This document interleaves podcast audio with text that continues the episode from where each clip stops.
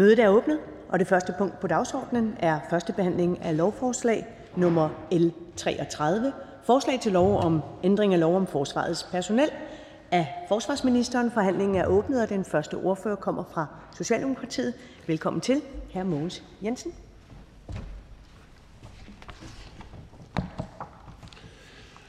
Forsvaret udsender hvert år mange dygtige og til modige mænd til verdens brandpunkter. Her deltager de i løsningen af forsvarets internationale opgaver og bidrager derigennem til øh, Danmarks sikkerhed.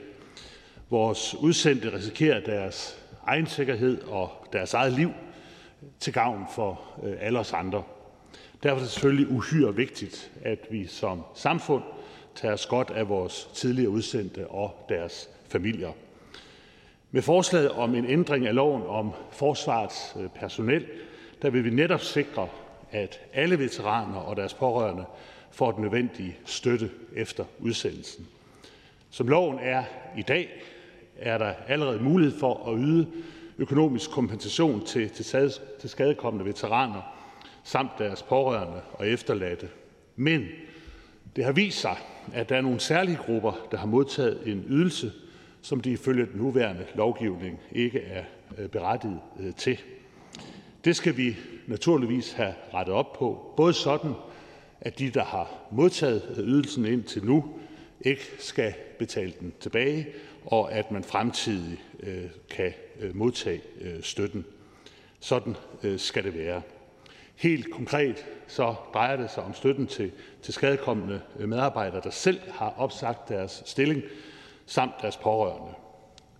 Herudover så mangler der hjemmel til, at børn af skadelidte medarbejdere øh, kan modtage en tillægsydelse, og samtidig er der generelt behov for at sikre, at der kan fastsættes klare regler om de kriterier, der anvendes ved behandling af sager på øh, området.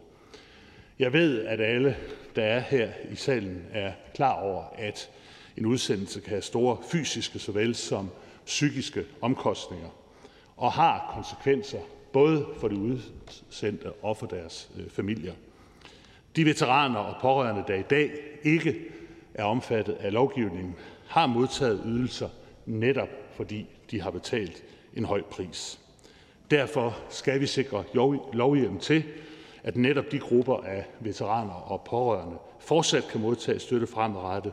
Det gælder både i forhold til dem, der i dag modtager ydelsen, og i forhold til fremtidige Øh, sager. I Danmark skal vi passe godt på vores veteraner, og med den her lovændring tager vi et rigtig vigtigt skridt for at sikre lige præcis det. Så selvfølgelig kan Socialdemokratiet støtte øh, lovforslaget, og jeg skal meddele øh, på vegne af fru Eva Flyvholm og fru Anne Valentina Bertelsen, at det kan Enhedslisten og SF også. Tak til den socialdemokratiske ordfører. Det er noteret, at de to partier også er blevet repræsenteret ved ordførens tale. Den næste ordfører kommer fra Venstre, og det er hr. Peter Jul Jensen.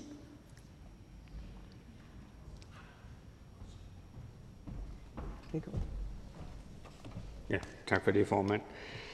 Øhm, jeg vil gerne først øh, starte med at byde velkommen til den socialdemokratiske ordfører i i kredsen af dem, som er forsvars- og beredskabstænkende, øh, øh, og som øh, stiller sig op hver eneste gang, at forsvaret har behov for at, at blive promoveret, men også at der skal laves den nødvendige lovgivning, der sikrer, at vores soldater og vores personel har de bedste mulige, øh, muligheder.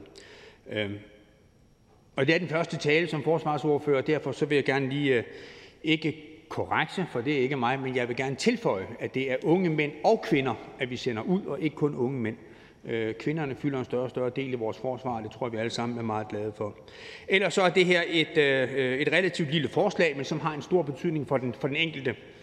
Øh, og jeg kan ikke tilføje øh, meget mere end det, som den socialdemokratiske ordfører har givet til kende her, andet end at Venstre selvfølgelig også bakker op omkring det her forslag, som har en stor betydning for den enkelte, der har været udsendt. Tak. Tak til Venstres ordfører. Næste ordfører kommer fra Dansk Folkeparti, og det er hr. Søren Espersen. Velkommen. Ja, tak. Mange tak, og jeg kan også helt tilslutte mig det, der er blevet sagt, øh, både fra den socialdemokratiske ordfører og Venstres. Det er nødvendigt at få den her lov øh, på plads, sådan at de folk, der har forladt tjenesten, af, af egen drift, de selvfølgelig også bliver dækket ind øh, under, under, de her, under de her regler. Og selvfølgelig skal der, øh, skal der rettes op på det. Det er jo noget, der, har, der er pågået over en længere periode, jeg tror en, en 8-10 år, så øh, det er øh, på tide, at det bliver rettet. Og jeg synes, det er, godt, at nu, der bliver taget initiativ til det, og takker ministeren for initiativet. Tak. Tak til Dansk Folkepartis ordfører. Og da jeg ikke ser ordføreren fra det radikale venstre, så ser jeg til gengæld ordføreren fra det konservative Folkeparti, og velkommen til hr. Niels Flemming Hansen. Mange tak. Jamen, øh, der er jo sagt meget øh, allerede nu og skrevet meget. Jeg vil også ligeledes øh, ønske velkommen til, til hr. Mogens Jensen på holdet. Det er en fornøjelse at få en kapacitet af, af din styrke ind. Øh, meget sagt om det her forslag. Vi kan fuldt tilslutte os, og jeg har ikke yderligere kommentar til det. Så kan jeg sige tak til den konservative ordfører, og så ser jeg ikke flere partier repræsenteret, og dermed kan jeg byde forsvarsministeren velkommen til talerstolen.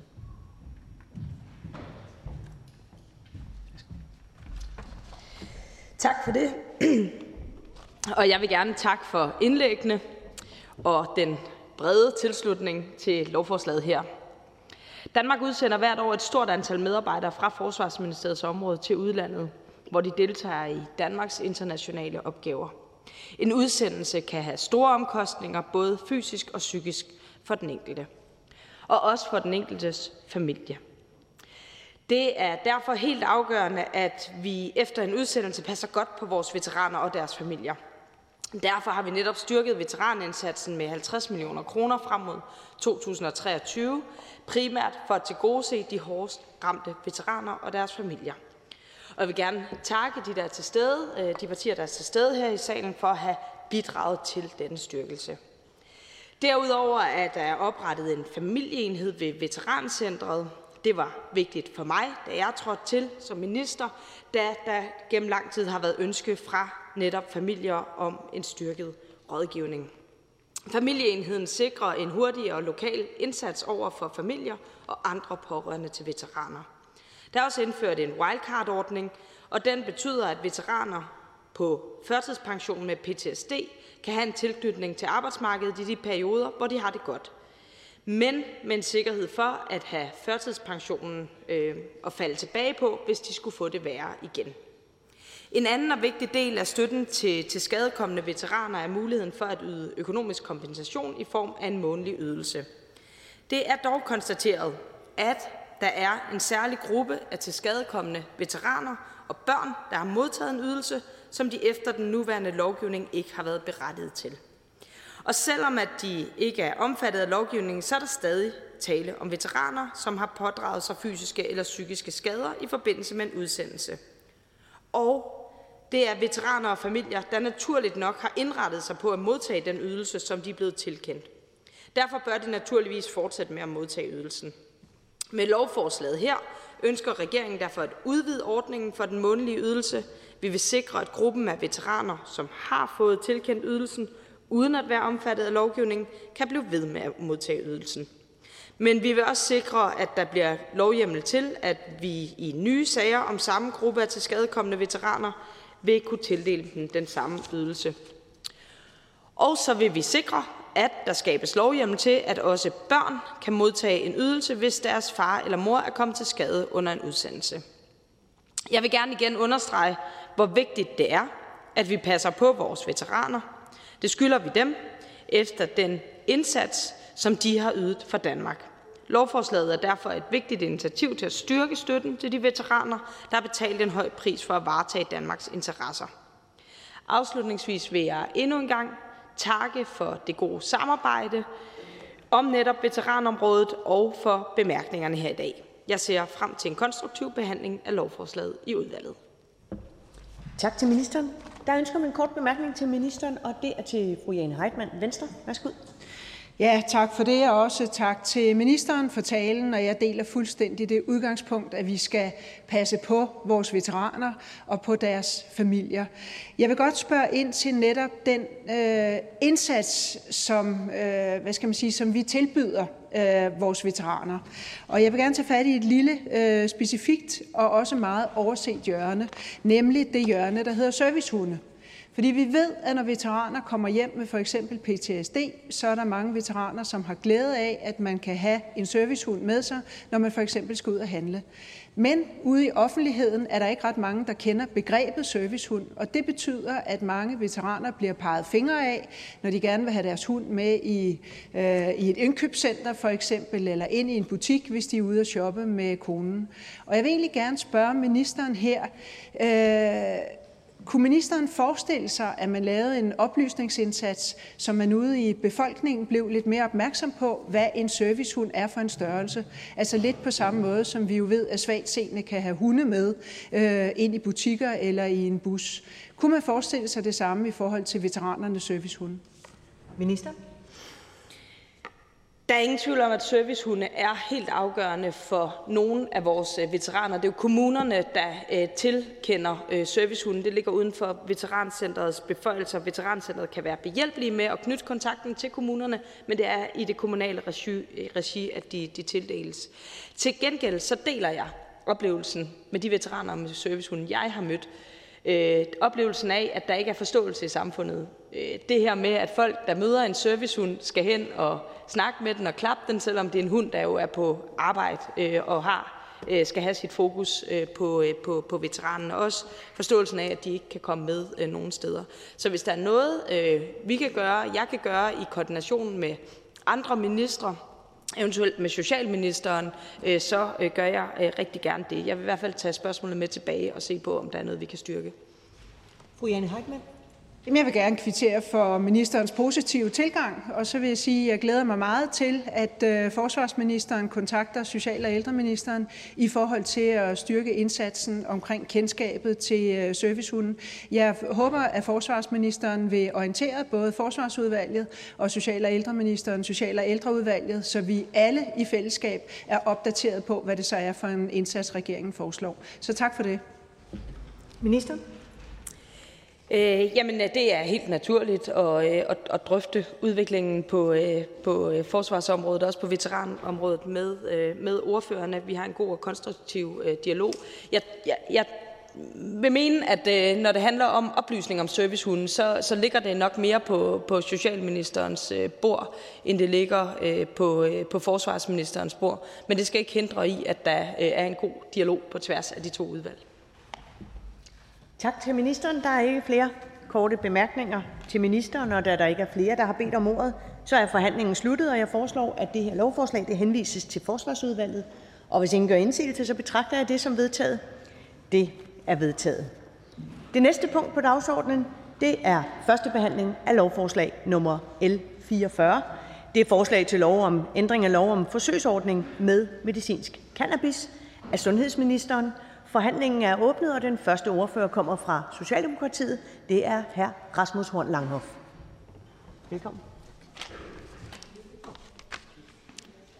Tak for det.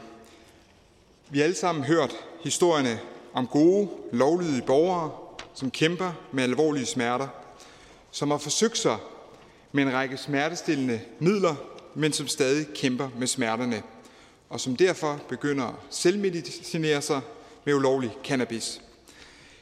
Selvmedicinering med ulovlig cannabis er selv sagt ikke nogen god måde at blive behandlet for sine smerter. Det giver store udfordringer for patientsikkerheden, og det er uværdigt, at alvorligt syge patienter skal begå ulovligheder og handle med kriminelle for at få dulmet deres smerter. Derfor blev et stort flertal i Folketinget for fire år siden enige om en forsøgsordning med medicinsk cannabis. Fordi Folketinget vil skabe en forsvarlig ramme for brug af medicinsk cannabis i sundhedsvæsenet som et alternativ til at købe ulovlig cannabis. Samtidig besluttede Folketinget at gøre det lovligt for virksomheder at dyrke og producere medicinsk cannabis. Som vi kan se af evalueringen af forsøgsordningen, har flere tusind mennesker gjort brug af den. Vi kan se af evalueringen, at Lægemiddelstyrelsens gennemgang af bivirkninger ikke har fundet sikkerhedsproblemer med cannabis slutprodukter, men vi kan også læse af evalueringen, at der er rum til forbedringer, for eksempel til at forbedre kendskabet til ordningen, og det vil kræve mere tid. Forsøgsordningen stod jo til at udløbe her ved årsskiftet, og derfor er jeg også glad for, at et stort flertal i Folketinget tilbage i maj måned besluttede at forlænge ordningen for, at læger kan udskrive medicinsk cannabis med yderligere fire år. Det vil forhåbentlig skabe bedre kendskab til ordningen, både blandt læger og patienter. Den anden del af aftalen er så, at vi permanent gør det lovligt for virksomheder at dyrke og fremstille cannabisprodukter. Vi har nemlig set, hvordan det eksempelvis på Fyn er lykkedes i samarbejde mellem landmænd og forskere at udvikle cannabisprodukter. Ved at gøre ordningen permanent skaber vi ro på området, og vi gør det mere attraktivt, attraktivt at satse langsigtet på at dyrke og fremstille cannabisprodukter. Det vil forhåbentlig igen betyde, at vi får flere, at vi får billigere og vi får bedre produkter på markedet til gavn for patienter, som har så stor øh, gavn af det her. Og samtidig give danske virksomheder bedre mulighed for eksport af cannabisprodukter til resten af verden. Jeg kan læse i høringssvarene, at store patientorganisationer som Danske Patienter og Skleroseforeningen øh, ser ordnet positivt på forlængelsen af forsøgsordningen. Det samme gør selv sagt cannabisbranchen. Alt i alt mener jeg, at Folketinget gjorde det rigtige tilbage i 2017 ved at indføre den her forsøgsordning. Vi har lavet en ordning, som kan gavne en gruppe patienter, der før ikke havde noget lovligt alternativ. Men jeg tror også, og jeg er fuldstændig sikker på, at den her ordning kan meget mere og kan gavne mange, mange flere mennesker. Til slut så vil jeg bare lige sige tak til de partier, til det brede flertal af Folketinget, som står bag aftalen og som vil gøre det muligt, at vi kan forlænge den her ordning. Tak til den socialdemokratiske ordfører. Der er en kort bemærkning til ordføreren, og det er til hr. Torsten Gejl fra Alternativet. Værsgo. Kæmpe stort selv tak for at være med til at forlænge den her forsøgsordning. Vi fik desværre lagt den til ret i nogle rammer, som ikke var videnskabelige nok, til vi har fået den evidens og det videnskabelige setup, der gjorde, at vi kunne øh, få den viden, der gjorde lægerne trygge i forhold til at udskrive den. Så der er næsten ingen læger, der vil udskrive den, øh, blandt andet på grund af en, en, en ret mangelfuld øh, øh, vejledning, behandlingsvejledning. Øh, det kræver et videnskabeligt setup, at vi nu den her gang får det gjort rigtigt. Det kommer til at koste lidt penge. Er, er, er Socialdemokraterne med til at se på, vil vi være med til at se på, hvordan vi kan få den, det her lagt ind i nogle rammer nu, der gør, at vi kan få den evidens og den empiri, der gør, at vi får lagt ind i de videnskabelige rammer, som kræves for, at lægerne er trygge i forhold til at udskrive øh, medicinsk cannabis. Ordføreren.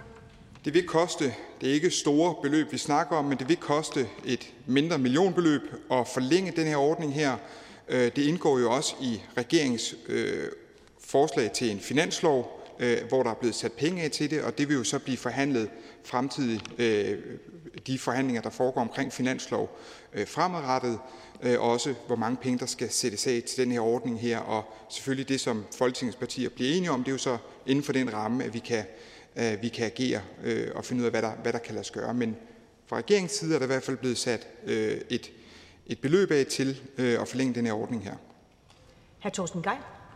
Ja, og det er jo ikke bare at forlænge den, det er også at lave et, det, det videnskabelige setup, som vi, som vi virkelig manglede, og som er blevet rigtig meget efterlyst. Kan ordføreren løfte øh, sløret lidt for, hvilken type beløb det er, der, der, der, der vil kunne bruges til det, og at, at det er den videnskabelige del af setupet, som, som, som man gerne vil bruge penge på? Ordføreren. Ja, det fremgår af regeringens finanslovsudspil, at der er blevet sat, afsat øh, årligt 5 millioner kroner, det vil sige i en periode på, på fire år, altså 20 millioner kroner, til, øh, til den her ordning her. Øh, og det er klart, det kommer så an på en, en forhandling, en finanslovsforhandling med de partier, der ønsker at indgå i det, øh, om det er præcis, hvad det her beløb skal, skal dække over, og også om, om beløbet skal være et andet. Men det er jo de fremtidige forhandlinger, der bestemmer det. Den næste korte bemærkning er til fru Jane Heitmann, Venstre. Værsgo. Ja, tak for det. Foranledet af ordførens bemærkninger omkring øh, reservationen på de 5 millioner i finansloven. Sådan som jeg forstår det, så er de 5 millioner, der er reserveret, det er til tilskud til medicinsk cannabis. Og det i sig selv kan jo godt undre lidt mere, at øh, regeringen ikke er ambitiøs. Og nu skal jeg jo selv holde ordførertale lige om lidt, og så vil jeg komme ind på det. Fordi de 5 millioner svarer jo sådan set til det samme antal patienter, som er i dag, nemlig omkring 500. Kan regeringen ikke øh, løfte sløret for, eller undskyld, kan ordføreren ikke løfte sløret for, hvorfor man hos Socialdemokraterne ikke er mere ambitiøse? Altså forestiller man sig ikke, at der vil komme flere patienter, som har brug for tilskud til medicinsk cannabis i fremtiden, siden man ikke har reserveret mere på finansloven? Ordføreren. Jo, nu repræsenterer jeg jo Socialdemokratiet og ikke regeringen. Der vil komme en repræsentant fra regeringen senere, øh, som så kan redegøre præcis for, hvilke overvejelser regeringen gør. Som jeg repræsenterer Socialdemokratiet og står på mål for regeringen, i hvert fald den her regering, øh, øh, også i den her sammenhæng her. Øh, jeg noterer mig, at der er blevet øh, afsat øh, det her øh, millionbeløb i finansloven, og så er det jo en, hvad kan man sige, en, en, en fremstrakt hånd, øh, både til det område, men så sandelig også til resten af Folketinget, at forhandle. Og sådan vil det jo altid være i, det er jeg sikker på, øh, Venstre også vil kunne genkende, fordi mange år Venstre har haft regeringen de sidste, de sidste øh, år, øh, at øh, så vil der være et forhandlingsudspil, og så på baggrund af det vil man så finde ud af sammen, øh, hvor mange penge der så skal sættes af. Og det er klart, øh, hvis der er partier i en forhandling, og det gælder det område, det gælder alle andre områder, som har nogle særlige prioriteter, har nogle ønsker, jamen så er der jo al mulig interesse i at få kabalen til at gå op. Fru Jane Reitmann.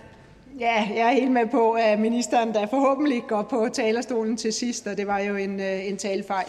Jeg hører ikke, at Socialdemokraterne er til sinds øh, at løfte øh, beløbet her fra de 5 millioner.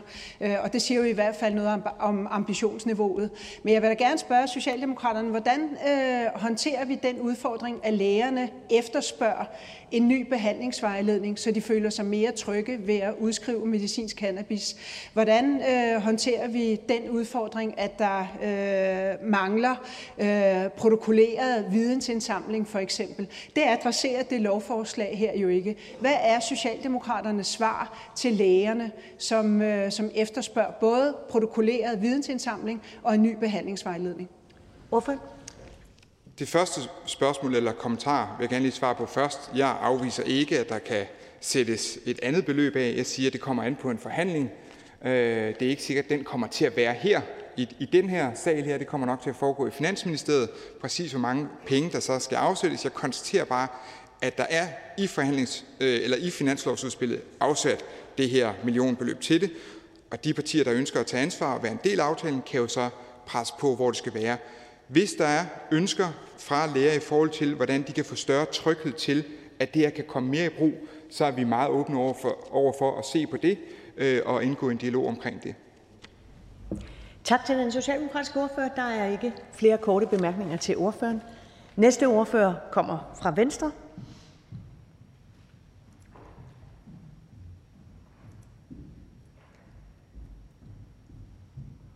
Det er Venstres ordfører, fru Janne Heitmann. Velkommen. Tak for det, formand. Så står vi her igen. Forsøgsordning for patienters lægeordineret adgang til medicinsk cannabis. Denne gang en forlængelse af den eksisterende ordning. Vi stod her også for år tilbage, da vi i Danmark vedtog, at vi gerne ville give virksomheder mulighed for dyrkning af medicinsk cannabis til både hjemme- og eksportmarkedet. Erhvervslivet har taget godt imod muligheden for at blive first movers og har set mulighederne for både at hjælpe fire meget forskellige patientgrupper og samtidig sikre eksportindtægter til Danmark. Eksporten til særligt Tyskland går jo forrygende, og derfor er det godt, at vi med lovforslaget her giver virksomhederne muligheder for permanent at kunne dyrke cannabis til permanent brug. Der er store investeringer og nye arbejdspladser på spil i et lidt trængt gartnererhverv, som med produktionsmulighederne for medicinsk cannabis har øjnet chancen for at sikre virksomheder ekspansionsmuligheder. Og det er og har været godt for et område som for eksempel Fyn, som i høj grad har brug for nye vækstarbejdspladser. Men det er jo ikke nogen hemmelighed, at forsøgsordningen er født med en række skønhedspletter. Og det ansvar, det må vi politikere her i Folketingssalen tage på os.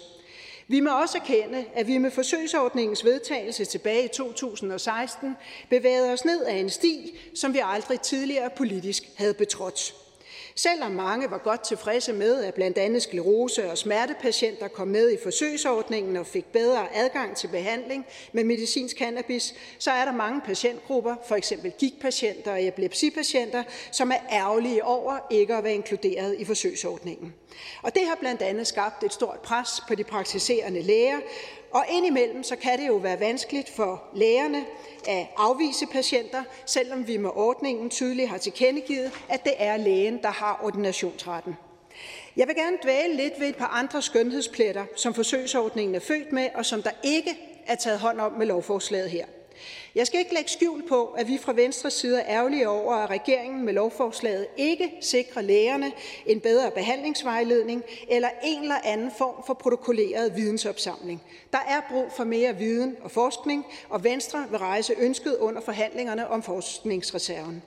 Viden er afgørende for, at flere læger føler sig trygge ved at udskrive medicinsk cannabis. I dag er der fire udenlandske præparater på det danske marked efter fire år, ikke et eneste dansk. Det skyldes blandt andet, at Lægemiddelstyrelsen, mildt sagt, har været fodslæbende, når det kommer til tilladelser til danske producenter. Og det er ærgerligt, at danske cannabisvirksomheder, som har brug for det danske marked som et udstillingsvindue, og danske patienter, som jo kunne have glæde af dansk kvalitets cannabis. Som jeg læser regeringens finanslovsudspil, så har man alene afsat 5 millioner kroner til tilskud til medicinsk cannabis. Hvis målet er flere præparater på markedet, så må vi jo også forvente, minister, at tilskudsdelen stiger, og det undrer mig, at regeringen ikke er mere ambitiøs. 5 millioner svarer til ca. 500 patienters tilskud, altså omtrent status quo. Sidst men ikke mindst, så skal jeg ikke undlade at bemærke, at lovforslaget jo her hviler på en politisk aftale fra maj 2021, som Venstre også har tilsluttet sig. Og af aftalen der fremgår det, jeg citerer, aftalepartierne er enige om at drøfte en videreførelse af tilskud til patienter ved køb af medicinsk cannabis i forsøgsordningen til efteråret. Citat slut.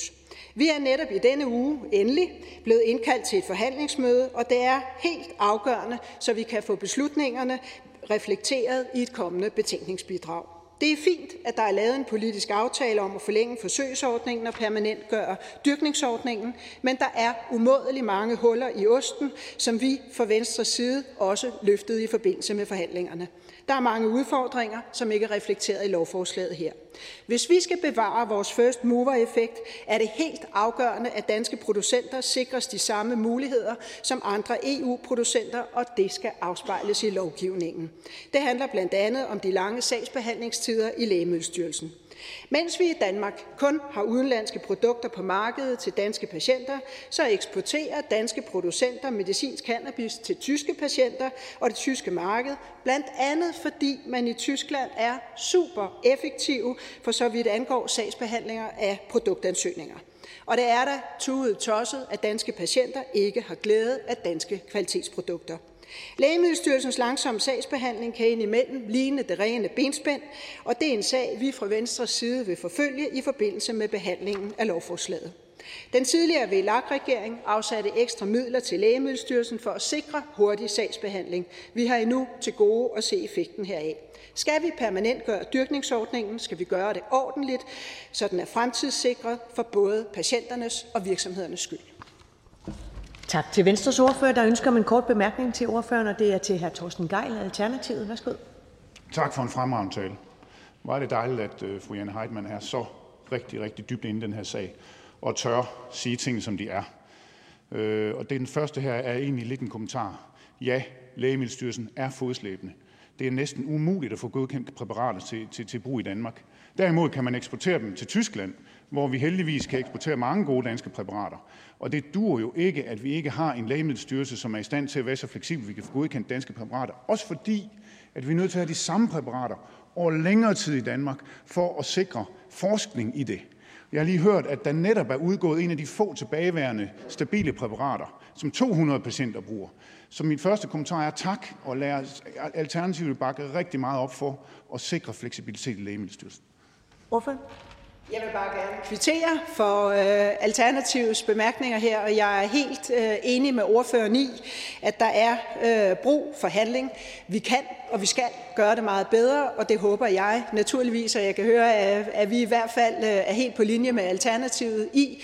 Øh, og lægger os i selen for, at vi kan få skabt et øh, bredt flertal, så ordningen kan blive en succes, så vi får bedre øh, behandlingsvejledninger, så der bliver mere protokolleret øh, viden, så der bliver bedre vejledninger til produktgodkendelserne, så der bliver dyrkningsretningslinjer. Der er så mange hjørner i det her, hvor der er plads til forbedringer, og jeg er rigtig glad for, hvis øh, Venstre og Alternativet kan samarbejde om det, forhåbentlig sammen med et bredt flertal her i Folketinget. Hr. Thorsten Geil. Ja, må ikke, der er flere partier, der er med på at få styr på det. Og i forlængelse af det, som ordføreren siger, så kommer vi også til økonomien. Fordi det er fuldstændig rigtigt, at der er sat øh, 5 millioner kroner af over fire år, men min opfattelse var også, at det er til tilskud. Og det er jo ikke engang en forhøjelse af tilskuddet, så det involverer ikke engang flere patientgrupper. Derimod så mangler vi jo fuldstændig en økonomisk finansiering af det videnskabelige setup, som skal, skal levere alle de, alle de ønsker, som, som, som ordføreren nævner, og som Alternativ også har. Vil Venstre være med til at presse på for, at vi får den økonomi, der skal til for, at vi får det videnskabelige setup, der gør, at, den her, at vi ikke står om fire år og skal til at forlænge forsøget igen? Ja, altså som jeg nævnte i min ordførertale, så vil vi rejse det øh, under forhandlingerne omkring øh, forskningsreserven. Der vil vi øh, rejse forslaget omkring midler til protokolleret vidensopsamling. Venstre vil også øh, fremlægge vores forslag til øh, finanslov, og der kan jeg da godt her afsløre, at der reserverer vi også et øh, større beløb til behandlingsvejledninger, til læringsportaler øh, og til en, øh, til en database. Så jo, vi vil øh, meget gerne bidrage til at presse på, at også regeringen øh, sætter flere midler af til et, øh, til et øh, helt nødvendigt område. Også beløb, som ligger ud over de 5 millioner. Tak til Venstres ordfører. Der er ikke flere korte bemærkninger til ordføreren, og jeg ser ikke, at ordføreren for Dansk Folkeparti øh, er til stede i salen, så dermed er det ordføreren for Socialistisk Folkeparti. Velkommen til, fru Trine Torp. Og tak for ordet. Øh, det er ikke SF's sundhedsminister, eller sundhedsordfører, der står her lige nu, så øh, øh, I må nøjes med mig. Vi vil i SF gerne støtte lovforslaget om, forlænge om at forlænge forsøgsordningen med medicinsk cannabis, da vi kan se, at det for nogle patienter har haft en gavnlig effekt i forhold til blandt andet smertelindring. Vi mener også, at forsøgsordningen har kørt, øh, kørt for kort tid til, at vi kan se de egentlige effekter. Det er uansvarligt at stoppe, og det skal gøres ordentligt, ellers er det skatteborgernes penge ud af vinduet. Derfor ønsker vi også, at vi skal inddrage lægerne mere, sørge for fortsat løbende forskning på området og forholde os til, at ikke alle har råd til produkterne. Det skaber nemlig ulighed i sundhed. Vi ved godt, at flere har oplevet problemer med at få udskrevet en recept på medicinsk cannabis hos deres praktiserende læge. Vi skal sikre lægerne nogle bedre vejledninger, vi ved også godt, at patienterne synes, at priserne er for høje, og derfor bliver det købt på andre måder ulovligt. Vi er glade for, at de danske producenter får permanent øh, produktionstilladelse, men det er selvfølgelig vigtigt, at deres produkter kan sælges til danske patienter. Vi ved godt, at der er problemstillinger, som ikke er adresseret i det her lovforslag, men vi har tillid til, at ministeren og aftalekredsen er indstillet på at drøfte dem såvel forsøgsordning som priser senere. Det må ministeren selvfølgelig gerne bekræfte. SF støtter som sagt lovforslaget. Tak til SF's ordfører. Der ønsker man en kort bemærkning til ordføreren fra øh, Venstres ordfører, fru Jane Heitmann. Hov, undskyld. Jeg, jeg siger, der ønsker man en kort bemærkning. Vel, vel, velvidende, at, at ordføreren har tilkendegivet, at ordføreren øh, er her øh, ja, i stedet for en anden ordfører, men ikke desto mindre er der en kort bemærkning til ordføreren, og det er til fru Jane Heitmann, Venstre. Værsgo. Ja, altså jeg beder jo mærke i, at fru Trine Torp nævnte, at vi skal sikre bedre behandlingsvejledninger til lægerne. Øh, og altså jeg kan ikke sige det tydeligt nok. Fra Venstre side er vi fuldstændig enige. Jeg vil bare gerne øh, spørge SF, hvordan vil man sikre bedre behandlingsvejledninger? Jamen altså, en, en forudsætning for at kunne lave bedre behandlingsvejledninger er jo også, at vi får mere viden. Øh, og indtil videre, sådan som jeg har forstået den ordning og den aftale, man har haft, så har man øh, primært indsamlet viden om øh, bivirkninger, som skal indberettes fra lægerne, øh, og, øh, og, og, og ligesom erfaringsopsamling. Det er klart, at der er brug for noget forskning på det her område, hvis man skal lave nogle ordentlige behandlingsvejledninger. Så det hænger selvfølgelig øh, sammen. Og det er jo væsentligt det her med at, at øh, nogle ordentlige vejledninger til lægerne, fordi at det også er det, der øh, er forudsætningen for, at de kan give, at, at patienterne sådan set kan give et, øh, et ordentligt informeret samtykke. Fru Jane Heitmann. Jamen også her er jeg jo fuldstændig enig med, med Socialistisk Folkeparti. Der skal mere viden til. Øh, og så, så nu hørte ordføreren jo øh, min ordførertale, hvor jeg nævnte, at vi vil rejse øh, det her øh, under forhandlingerne til forskningsreserven. Øh, Socialistisk Folkeparti har jo mulighed for at rejse øh, økonomispørgsmålet, for det koster jo at generere viden øh, under finanslovsforhandlingerne. Altså, hvilken vej vil SF gå? Vil de støtte øh, Venstres ønske under forhandlingerne med, øh, til forskningsreserven, eller er det noget, SF vil løfte ind i finanslovsforhandlingerne? Det er bare sådan lige for at få en fornemmelse for, øh, hvor helhjertet SF kaster sig ind i kampen her for danske patienter. Hvorfor? Ja, vi har jo den øh, fælles udfordring, øh, Venstre, øh, os og andre, de andre aftalepartier, at da vi lavede øh, den politiske aftale omkring det her øh, i foråret, der blev der jo ikke afsat nogen øh, penge til det. Så vi har jo en fælles opgave i at, øh, at løfte, altså at få, finde de penge, der skal til for dels at, øh, at kunne øh, hvad kan man sige, udvide ordningen, hvis det er det, der er brug for, men også at kunne sørge for, at, øh, at vi får ordentlig forskning på området.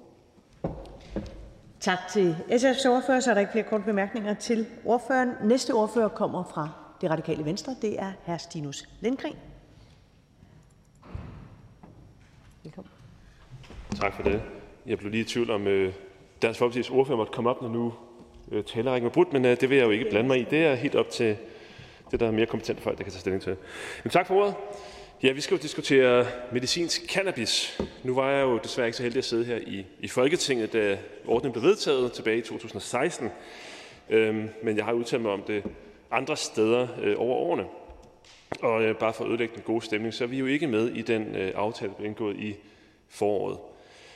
Og det er ikke, fordi vi ikke ser potentiale i medicinsk cannabis. Det er helt oplagt et, øh, en plante med bioaktive stoffer. Øhm, der er jo også øh, kendt, at det kan bruges positivt på, på visse patientgrupper. Men øh, der, hvor min bekymring er, det er, at man ligesom vender processen lidt på hovedet her, og ikke kræver evidensen på plads, før man begynder at benytte lægemidlet. Og alle de øh, kritikpunkter, alle de bekymringer har været rejst lige fra ordningen blev indført. Øh, og alligevel har man valgt her ikke at adressere det direkte, ikke rigtig til hånd om det.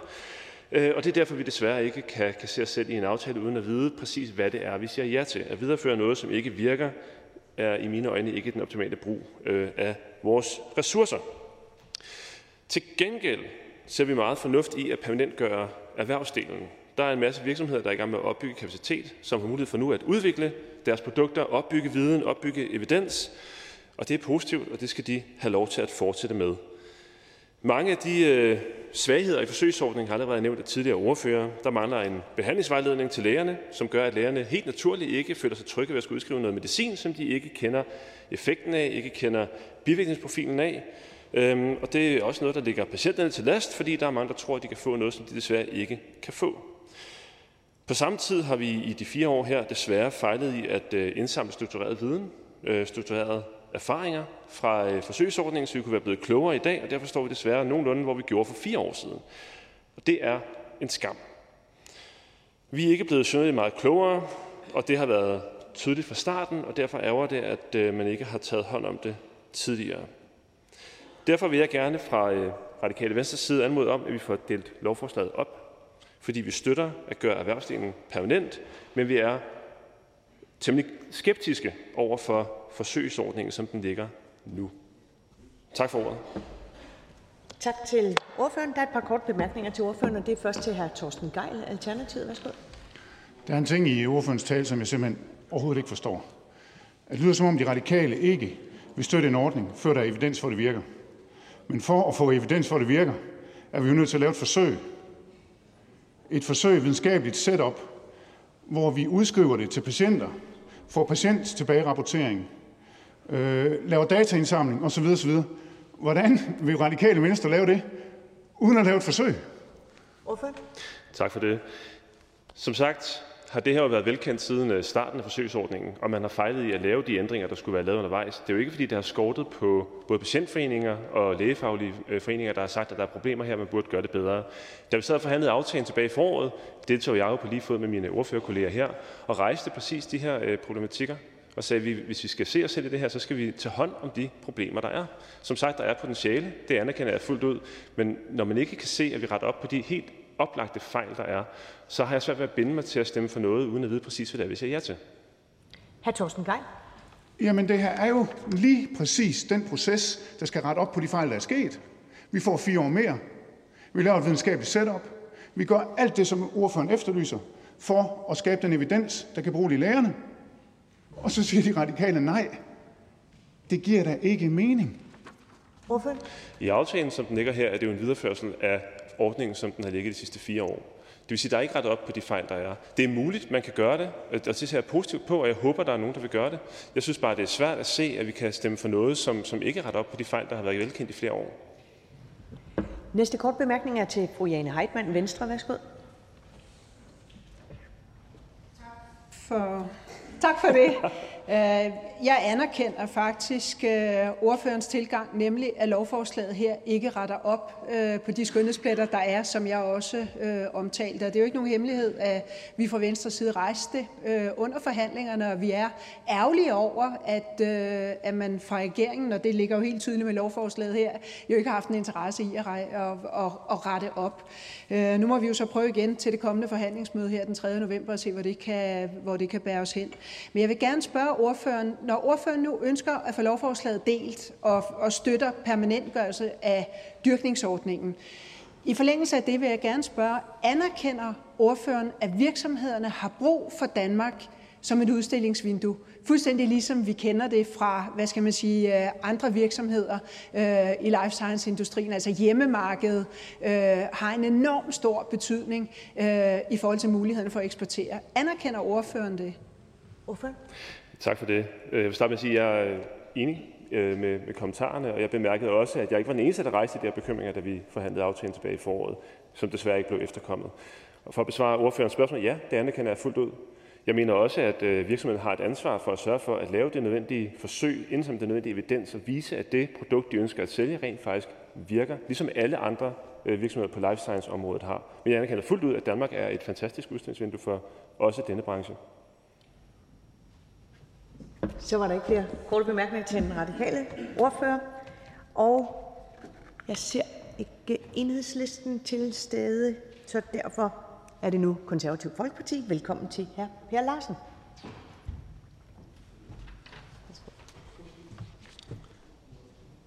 Tak for det, formand. Vi konservative er som bekendt heller ikke med i aftalen om at forlænge forsøgsordningen med medicinsk cannabis. Vi var ikke med i 2016, og vi er altså heller ikke med nu. Erhvervsdelen, den er vi selvfølgelig begejstrede for, og hvis det er sådan, at der er mulighed for øh, og, og flertal for at splitte lovforslaget op i to, så vil vi selvfølgelig rigtig gerne være med til det, øh, fordi vi er som sagt begejstrede for erhvervsdelen. For forsøgsordningen for 200, øh, fra 2017, øh, der nu øh, forlænges, den har jo ikke skabt sikkerhed for nogle af de ting, der er rejst kritik af. Lægeforeningen skriver også i deres høringssvar, at det er afgørende, at en forsøgsordning giver svar på spørgsmålene om produktets sikkerhed, effektivitet, dosis og frekvens, bivirkninger samt også indtagelsesform for de enkelte patientgrupper. Og videre henvises til Lægemiddelstyrelsens vurdering, der jo skriver, at der ikke i løbet af forsøgsordningens første to og et halvt år er fremkommet viden, der kan belyse, om behandling med medicinsk cannabis har den efterspurgte effekt. Onkologerne i Dansk øh, Selskab for Klinisk Onkologi skriver, forlængelse af forsøgsordningen adresserer fortsat ikke, at, der er et lægeligt, at det er et lægeligt ansvar at ordinere medicinsk cannabis. Dermed har lægen pligt til at informere om effekt, interaktion og bivirkninger. Da disse data fortsat ikke foreligger, vil lægen ikke kunne opnå det informerede samtykke der er lovkrav for ordination af behandling. Derfor vil mange læger fortsat ikke ordinere medicinsk cannabis. Og onkologerne skriver videre, på baggrund af ovenstående øh, ingen grund til, at dokumentationen for forlængelse af forsøgsordningen med medicinsk cannabis. Vi konservative vi mener jo, at medicin det skal godkendes via de almindelige kanaler, så alle risici og bivirkninger de bliver belyst. Det er ikke sket i det her tilfælde. Man burde jo have lavet et ordentligt øh, forsøg øh, og sørget for, at de ting de var på plads. Så vi kan derfor ikke støtte lovforslaget i sin nuværende form. Tak. Tak til den konservative ordfører. Der er et par korte bemærkninger til ordføreren. Det er først til fru Liselott Blix, Dansk Folkeparti. Værsgo. Jo, tak. altså, det forbavser mig ikke, at øh, konservative ikke støtter lovforslaget, fordi det har man aldrig nogensinde gjort, og man spændte jo også ben, dengang vi ville give penge til tilskud til de patienter, som øh, skulle have det udskrevet. Men så undrer det mig, at man så støtter, at man kan dyrke det. Hvor er øh, det logiske i, at man gerne vil have, at der er nogen, der dyrker det, men man vil ikke have, at der er nogen, der tager det? Hvorfor? Jamen det er jo ganske logisk, fordi der er jo et marked rundt omkring i verden øh, i forhold til at vil købe produktet, og så skal de danske producenter der selvfølgelig også have mulighed for at, at lave en forretning ud af det. Men øh, jeg synes jo måske ikke, vi hjælper de danske producenter særlig meget med den model, som man har valgt i Danmark, hvor der jo stadigvæk er en masse åbne spørgsmål i forhold til det, som også øh, de lægefaglige selskaber de pointerer. Fru Liselotte Blik. Det her det er noget af det mest dobbeltmoralske, jeg nogensinde har været vidne til. Det må være, fordi man gerne vil støtte ens erhvervskunder. Fordi wow, det er jo dem, der stemmer på konservativ. Mens patienterne, de må ikke tage det. Altså, det er da dobbeltmoral, så det batter. Og der kunne jeg godt tænke mig, at altså, hvad, hvem er det, der skal tage det, der bliver dyrket, hvis ikke det er nogen patienter? Hvorfor? Jamen det er jo sådan set også det, der er hele problemet. Det er jo, at der er jo ikke lavet et ordentligt øh, klinisk forsøg på det her, hvor man har holdt produktet op imod andre produkter, beskrevet bivirkninger, interaktion med andre medicintyper og i det hele taget doseringsvejledninger. Der er jo så mange mangler i det her, så at, at, at det er ganske uhensigtsmæssigt. Det er også det, øh, de lægelige selskaber de påpeger. Den næste kort bemærkning er til hr. Torsten Geil, Alternativet. Værsgo. Tak for talen. Øh, vi er meget enige i, at, øh, at dyrkningsordningen skal fortsætte. Men det, der handler om den videnskabelige setup, som ordføreren også øh, nævner, der er ikke blevet lavet ordentligt. Mm. Der er jo intet, der forhindrer os i at gøre det nu. Altså, det er jo ikke sådan, at det her lovforslag fastlåser forsøget på en måde, så vi ikke kan gøre det. Det er jo netop nu, vi skal gøre det. Det er jo netop nu, vi skal skabe den evidens, der gør, at vi også i Danmark kan lade patienter bruge det her og lade læger få tryghed i forhold til at udskrive det. Hvorfor hjælper De Konservative ikke med at få det skabt, det som, det som man efterlyser, i stedet for bare at ville stoppe ordningen og tage alt den medicin ud af hænderne på alle de smertepatienter, som bruger den til daglig? Hvorfor? Jamen, der er flere problemstillinger i det. For det første, hvis det er sådan, at man skal have lavet en ordentlig klinisk forsøg, øh, hvor man får belyst de ting, som man normalvis øh, får belyst, når man godkender et lægemiddel, øh, så vil det jo givetvis koste en bunke af penge, og hvor er lige, vi skal skaffe dem fra? Altså, øh, øh, det er uhensigtsmæssigt, at man går ind og godkender et medicinsk produkt øh, på den måde, som man har gjort her. Altså medicin øh, har og, og kan have bivirkninger, som kan være skadelige, og de er jo ukendte i den her sammenhæng i forhold til interaktion med andre medicinske præparater, i forhold til doseringsvejledning og andre ting. Jeg synes, det er ganske uhensigtsmæssigt. Og det er jo ikke sådan, at der er lagt op til, at man kunne gå ind og presse på for at sige, at det her det, skulle, det, det, det skal finansieres, og det skal belyses ordentligt. Det er du ikke lagt op til, og det, det er uhensigtsmæssigt. Hr. Torsten Geil. Altså, ordføreren tror vel ikke, at vi vil stå i den samme situation om fire år? Jo, der er jo lagt op til det. Det er jo det, alle vil, at lave en ordning, som holder, så vi ikke står her om fire år med det samme problem. Jeg forstår simpelthen ikke, hvorfor ordføreren ikke kommer ind i kampen. Ja, det vil koste 20 millioner måske, at lave et videnskabeligt setup. Men altså, 20 millioner er penge, men med så bred en aftale, mulighed for at finansiere for forskningsreserven, mulighed for måske at finansiere for finansloven osv., så er det jo ikke det helt store. Så hvorfor kommer konservative ind, ind i kampen for at skabe de resultater, som man står på talerstolen og efterlyser?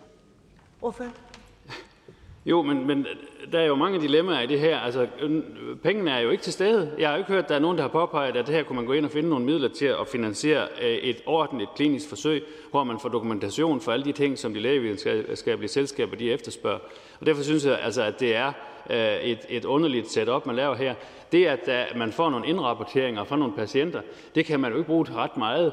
Fordi at, hvad er alternativet? Hvis nu de, at det var sådan, at de patienter de har brugt et andet produkt, hvordan ville man så have, have, hvilken virkning ville de så have haft af det? Det er jo sådan nogle ting, der, der skal belyses, og det er jo det, medicinalindustrien gør, når de søger om godkendelse af præparater. Det er, at de sørger for at få øh, det forarbejde lavet, sådan så at de kan lægge dataen frem.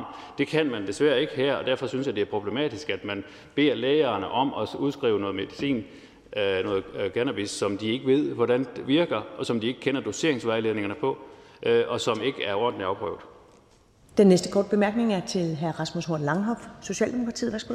Jeg bliver nødt til lige at følge op på øh, det, som min kollega Liselotte Blikst øh, var inde i, nemlig det her lidt mystiske, den her mystiske position med ikke at vil forlænge forsøgsordningen for danske patienter, men gerne vil forlænge øh, produktionen af medicinsk cannabis. For det gør jo, altså man kan sige, at man vil gerne producere til verdensmarkedet. De eneste, der ikke må få gavn af den her medicinske cannabis af høj kvalitet, er så danske patienter. Så enten må man sige, enten så er det fordi, vi tror på, at det, der bliver produceret i Danmark, er af så høj kvalitet, så det kan gavne nogle patienter. Hvorfor i alverden må danske patienter ikke få gavn af det? Eller også er det, fordi konservative folkeparti ikke tror på, at det er høj kvalitet, og det ikke kommer til at gavne smerteramte patienter. Hvorfor i alverden skal vi så understøtte det, hvis konservative tror, at det i virkeligheden er noget møg, som ikke skal produceres? Altså det er for mig at se en mærkelig, besynderlig position, konservative folkeparti har stillet sig i. Hvorfor? Jamen, vi konstaterer, at der er et marked for medicinsk cannabis rundt omkring, og det synes vi ikke, at øh, vi skal holde os ud af. Hvis der er danske producenter, det er der, som kan se en forretning i det her, så skal vi da ikke afskære dem for at, at producere det. Vi kan bare konstatere, at det er ganske uhensigtsmæssigt, den måde, som man har øh, ageret på indtil videre. Nu har man brugt øh, efterhånden fire år øh, på ikke at få øh, registreret tilstrækkeligt til, at man kan lave nogle datavejledninger, til at man kan, man kan øh, belyse risici og andet, og det synes jeg er, er uhensigtsmæssigt. Hvis det var sådan, at man gerne ville det her for alvor, så gik man jo netop ind og sørgede for at lave et setup, sådan så man kunne få det godkendt på nøjagtigt samme måde, som man ellers godkender medicinske præparater og få dem godkendt. Øh, og så skulle det jo så givetvis være med en offentlig finansiering, men så måtte regeringen jo finde de penge, hvis det var det, man ville. Hr. Rasmus Horn Langhoff? Ja. Der er jo en, der er jo nok en årsag til, at der er en stor efterspørgsel på det her, lige præcis det her produkt, som, som vi kan producere i Danmark af høj kvalitet på verdensmarkedet. Og det er jo fordi, at der er nogen, der gerne vil have det til at få dækket deres smerter, og fordi, at det virker og kan hjælpe rigtig mange patienter. Og det er besynderligt, at de eneste patienter, som ikke må få gavn af de her højkvalitets danske øh, øh, medicinske øh, hjælpemidler, det er så danske patienter. Det, det synes jeg er noget af en bizarre øh, situation, vi vil stille os i, hvis vi lyttede til Konservative Folkeparti. Er der ikke også, nu bare lige kort, må jeg ikke spørge, er der ikke noget besynderligt i, at vi vil stå i den situation, så hvis Konservative Folkeparti fik sin vilje, at så ville vi stå i den situation, at danske patienter, at de ulovligt, som de eneste, så skulle bryde loven, når de gerne vil købe øh, danske øh, produkter øh, af medicinsk cannabis. Er det ikke en besynderlig situation øh, at sætte danske patienter i? At hvis de vil have den samme rette, hvis de vil have de samme muligheder til at købe højkvalitet øh, medicinsk cannabis produceret i Danmark, jamen så er de så de eneste på verdensmarkedet, der skal bryde lovgivningen. Jamen, jeg synes jo stadigvæk, at det vil være hensigtsmæssigt, at man sikrer, at de produkter, som man markedsfører som medicin, som man giver tilskud til som medicin, at man sikrer sig, at der er øh, en, en ordentlig beskrivelse, en ordentlig dokumentation, øh, sådan så at man ved, at der er ikke øh, nogen risiko ved at bruge det her præparat. Der er ikke nogen risiko, øh, eller kun minimal risiko ved at, øh, at bruge det sammen med andre præparater. Øh, og alle den der ting, som, som altså, det handler jo om at beskytte forbrugerne og patienterne og det er jo derfor, vi har en lægemiddellovgivning i det her land, som er øh, på mange måder restriktiv. Men det kommer os jo også til gode, fordi at øh, de danske patienter har stor tillid til, at det medicin, der indtages rundt omkring, det er godkendt efter øh, de regler, der nu engang er gældende. Og det synes jeg også, man skal gøre med det produkt her. Og der kunne man jo fra regeringens side, Socialdemokratiets side, have sat midler af til at få lavet et ordentligt klinisk forsøg, så man kan få det dokumenteret. Og det kan jeg bare konstatere, det har man ikke ønsket. Og det ærger mig da lidt.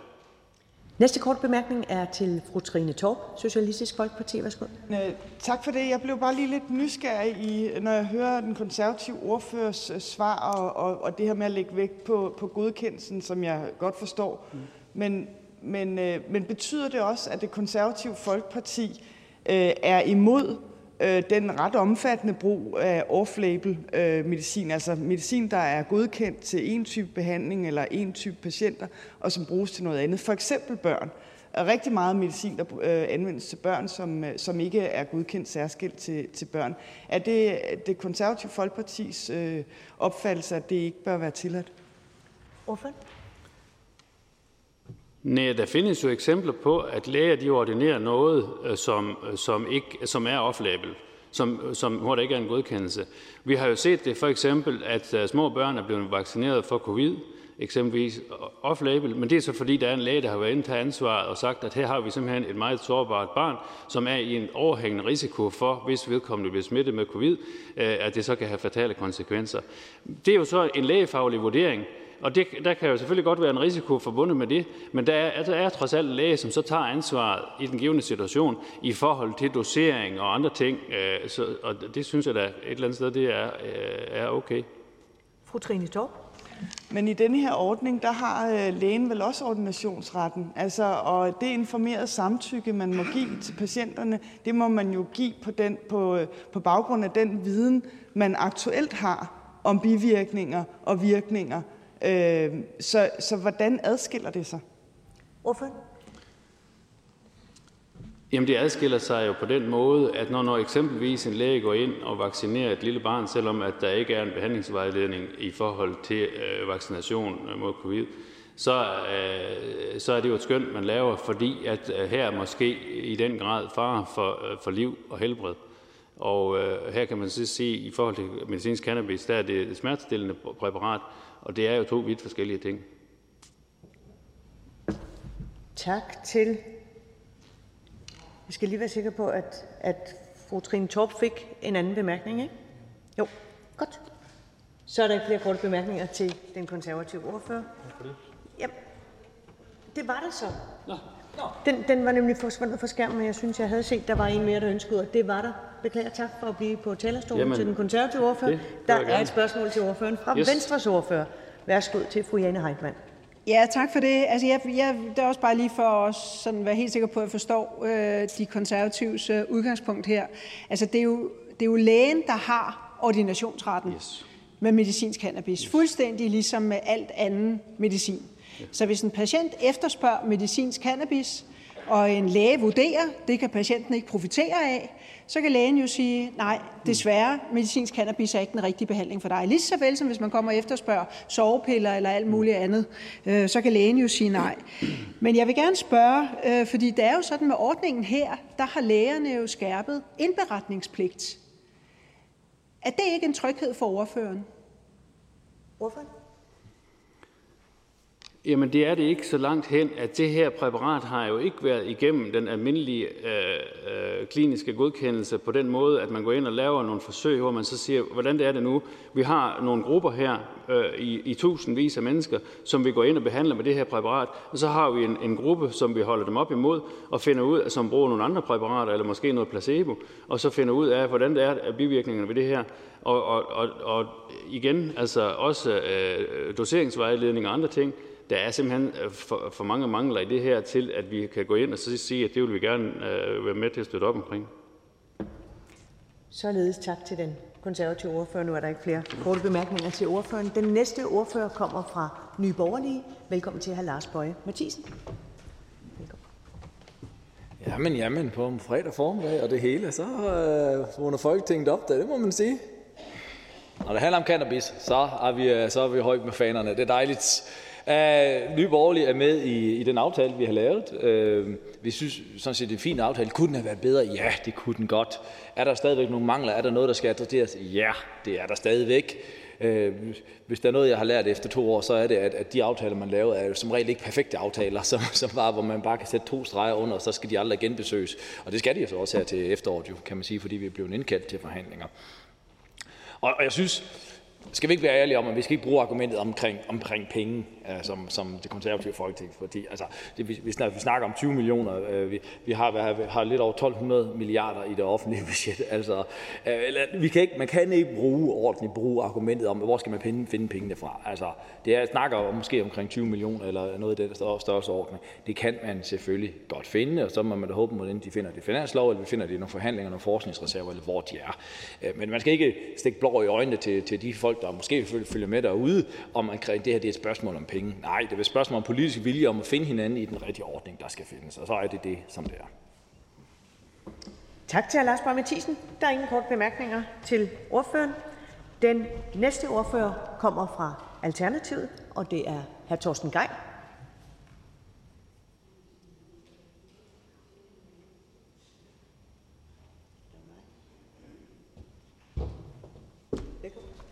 Tak, formand. I Alternativet er vi øh, rigtig glade for, at sundhedsministeren har haft modet og taget initiativ til at forlænge den medicinske cannabisordning med fire år. Og vi er også glade for, at dyrkningsordningen fortsætter. Tak for det. Øh, min tale vil især handle om den medicinske ordning. Den har nemlig været lidt af en fiasko. Det siger sig selv, når vi her efter fire års forsøgsordning er nødt til at forlænge den med yderligere fire år. Udfordringen med ordningen er mange, men de bunder alle sammen i, at vi ikke har lavet det videnskabelige setup for ordningen til at begynde med, som kunne give de erfaringer med anvendelse af cannabis som medicin, der er nødvendig for, at læger tør udskrive cannabis til medicinsk brug. Der er for eksempel ingen reel behandlingsvejledning. Den behandlingsvejledning, som de danske læger får, er på 12 sider.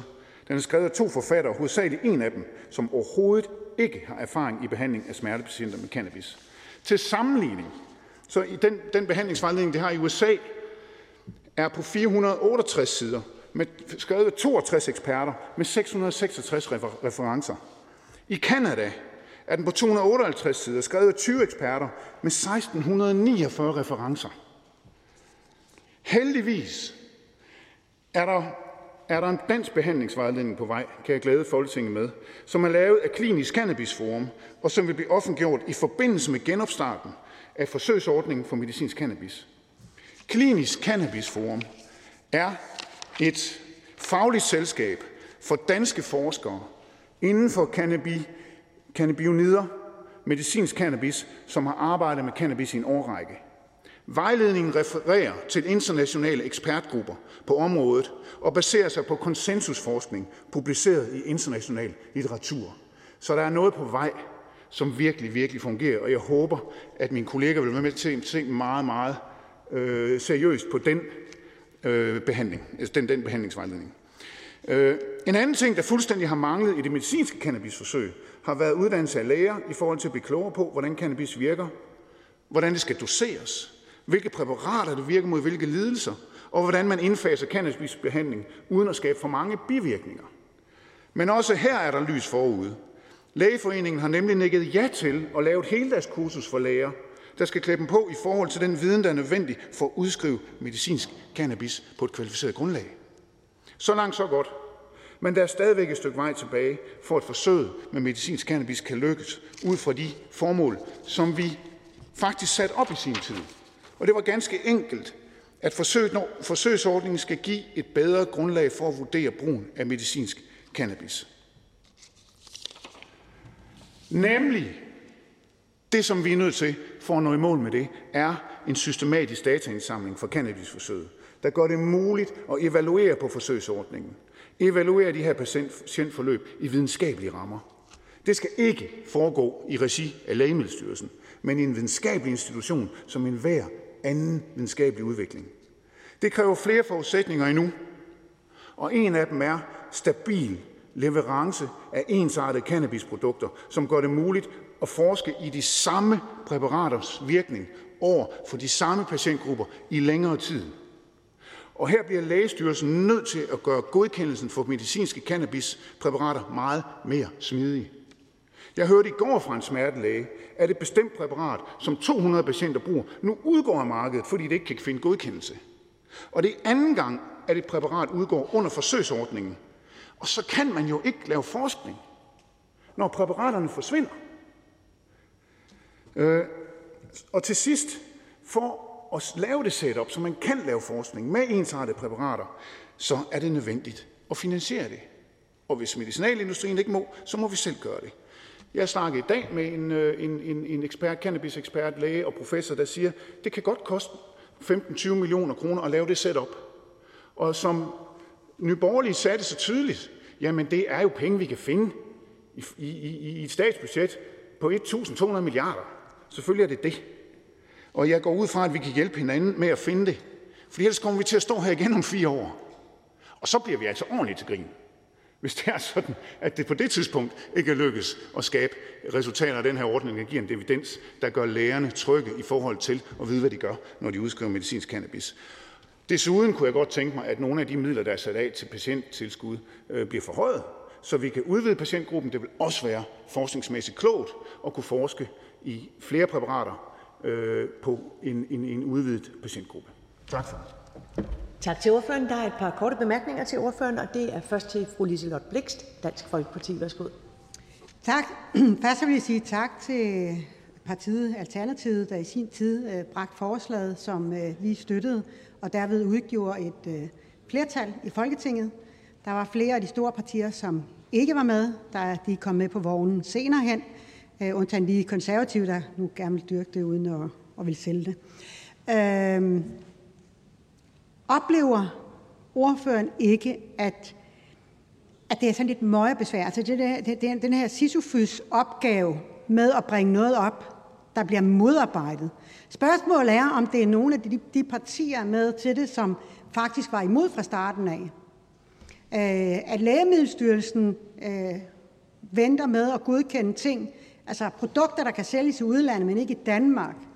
At øh, tilskudsordninger bliver der ikke sat penge af til. Jeg ved, hvor svært det var, at vi fik penge af til tilskud.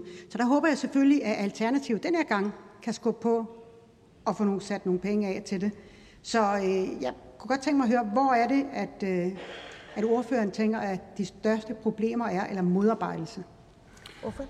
Jeg synes dels, dels at nogle af de partier, som kunne være med til at få det til at lykkes, af en eller anden mærkelig grund ikke vil være med til at lave den ordning, som de selv efterlyser, og lave den sikkerhed for leverancer og, og, og evidens og empiri, som de selv efterlyser. Og så synes jeg, at øh, Lægemiddelstyrelsen er fodslæbende. Jeg fatter ikke, det skal være så, som, så bøvlet at få godkendt præparater i Danmark, at de danske præparater må eksporteres til udlandet, til Tyskland. Der må man gerne bruge dem. Men, men, men vi, kan ikke, vi kan ikke gøre brug af vores egne cannabisbønders glimrende cannabispræparater i Danmark. Så ja, det er op ad bakke. Fru Liselotte Bækst.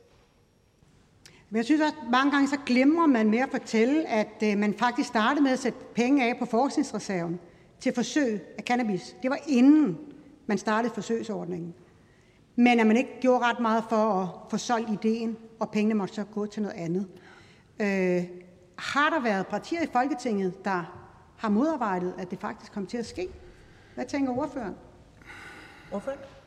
Når ordføreren beskæftiger sig med den type tanker, så, så, så, så prøver jeg at gøre det uden for det her regi.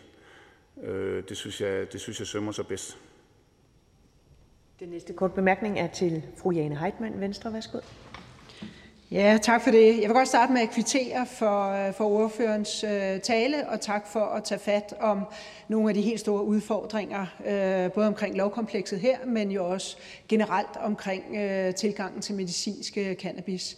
Jeg får nogle gange sådan lidt den der øh, følelse, jeg tror det var John Monsen, der engang sang, der er noget galt i Danmark. Øh, og når jeg lige tager fat i den, der er noget galt i Danmark, så er det fordi ordføreren nævnte, at der er nogen, der øh, arbejder på en behandlingsvejledning, som ikke er Sundhedsstyrelsen. Bør det ikke være sådan i et land som Danmark, hvor Sundhedsstyrelsen er den øverste sundhedsfaglige myndighed, at en behandlingsvejledning kommer fra Sundhedsstyrelsen til lægerne? Er det ikke måden, vi gør det på i Danmark? Jeg anerkender, og jeg sætter pris på, at andre arbejder på en vejledning, i mange af Sundhedsstyrelsen til synligheden ikke har taget initiativ. Men undrer det ikke ordføreren, Altså, er der ikke noget galt i Danmark? Ordføreren? Jo, der er noget galt i Danmark.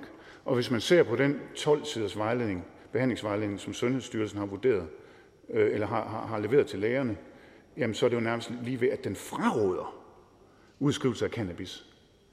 Så det kalder jeg en køn behandlingsvejledning, der nærmest fraråder at, at udskrive det præparat, som, som, som, den skulle, som den egentlig skulle fortælle om, hvordan skal doseres i forhold til hvilke, hvilke patientgrupper. Når det kommer til, jo, Sundhedsstyrelsen burde have udarbejdet et, et, en rigtig diger behandlingsvejledning med masser af referencer, masser af internationale eksperter og danske eksperter. Det har de ikke gjort. Nu er der heldigvis øh, en vejledning på vej, som refererer til internationale ekspertgrupper på området og baserer sig på konsensus øh, grundforskning, publiceret i international litteratur. Den synes jeg, vi skal kigge rigtig grundigt i, og måske endda få Sundhedsstyrelsen til at tage til sig.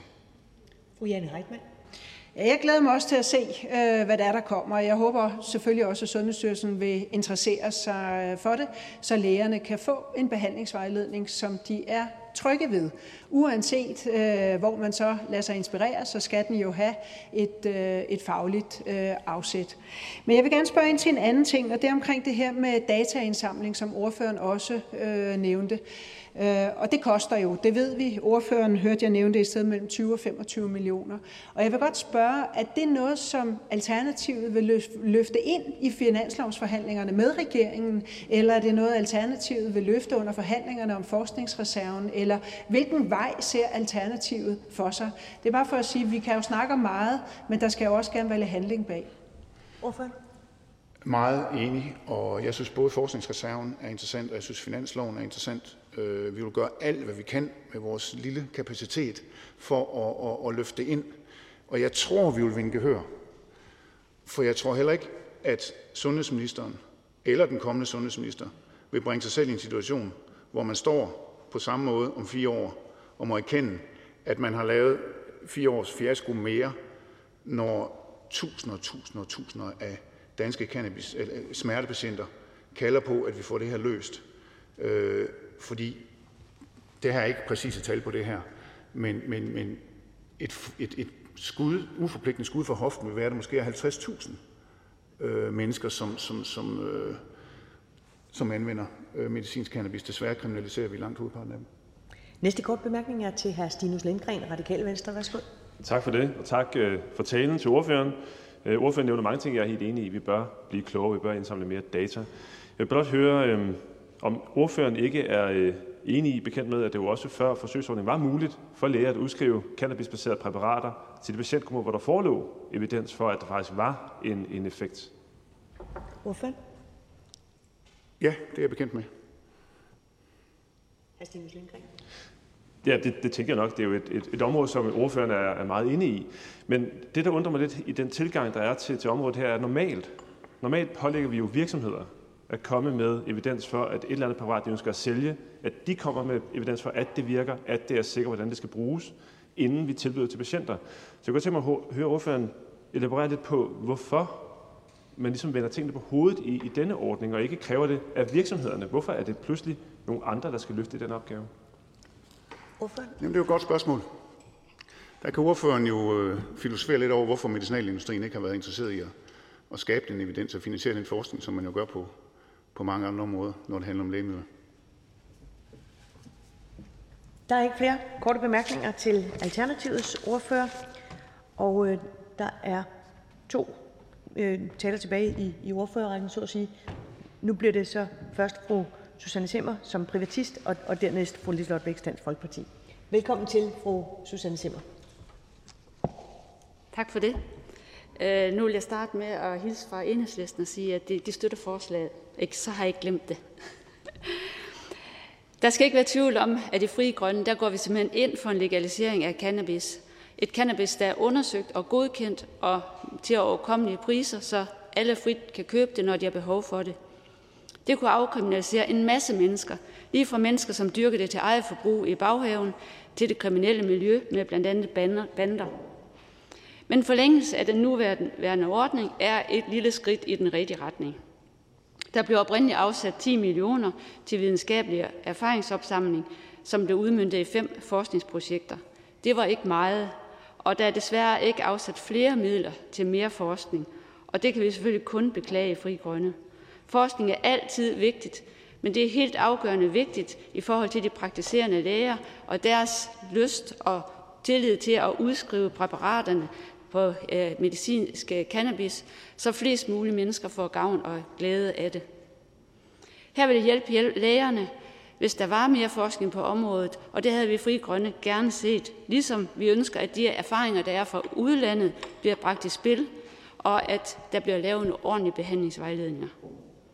Vi er dog glade for, at der i beslutningen i det oprindelige forslag om de forskellige former for vidensopsamling, at der er på medicinkortet skal skrives, hvad den medicinske cannabis udskrives til, og at der er en skærpet indberetningspligt ved formodede bivirkninger. Det skulle meget gerne øge lægernes motivation til at udskrive cannabis på recept. Alt for få læger udskriver cannabis på recept. Vi har mange eksempler på patienter, som har prøvet en masse medicin og på deres grædende knæ beder om at få cannabis udskrevet på recept, men er blevet afvist af lægerne. Det er derfor vigtigt, at Sundhedsstyrelsen får etableret en ordentlig dialog med de praktiserende læger og får lavet en ordentlig vejledninger, så de bliver mere trygge ved at udstede recepter på cannabis og ikke er bange for eventuelt efterfølgende erstatningssager. Udover at lægerne de er meget tilbageholdende med at udskrive cannabis på recept, så er det også meget dyrt at købe for patienterne. Det kan ligge mellem 2 og 6.000 kroner om måneden at være i den behandling.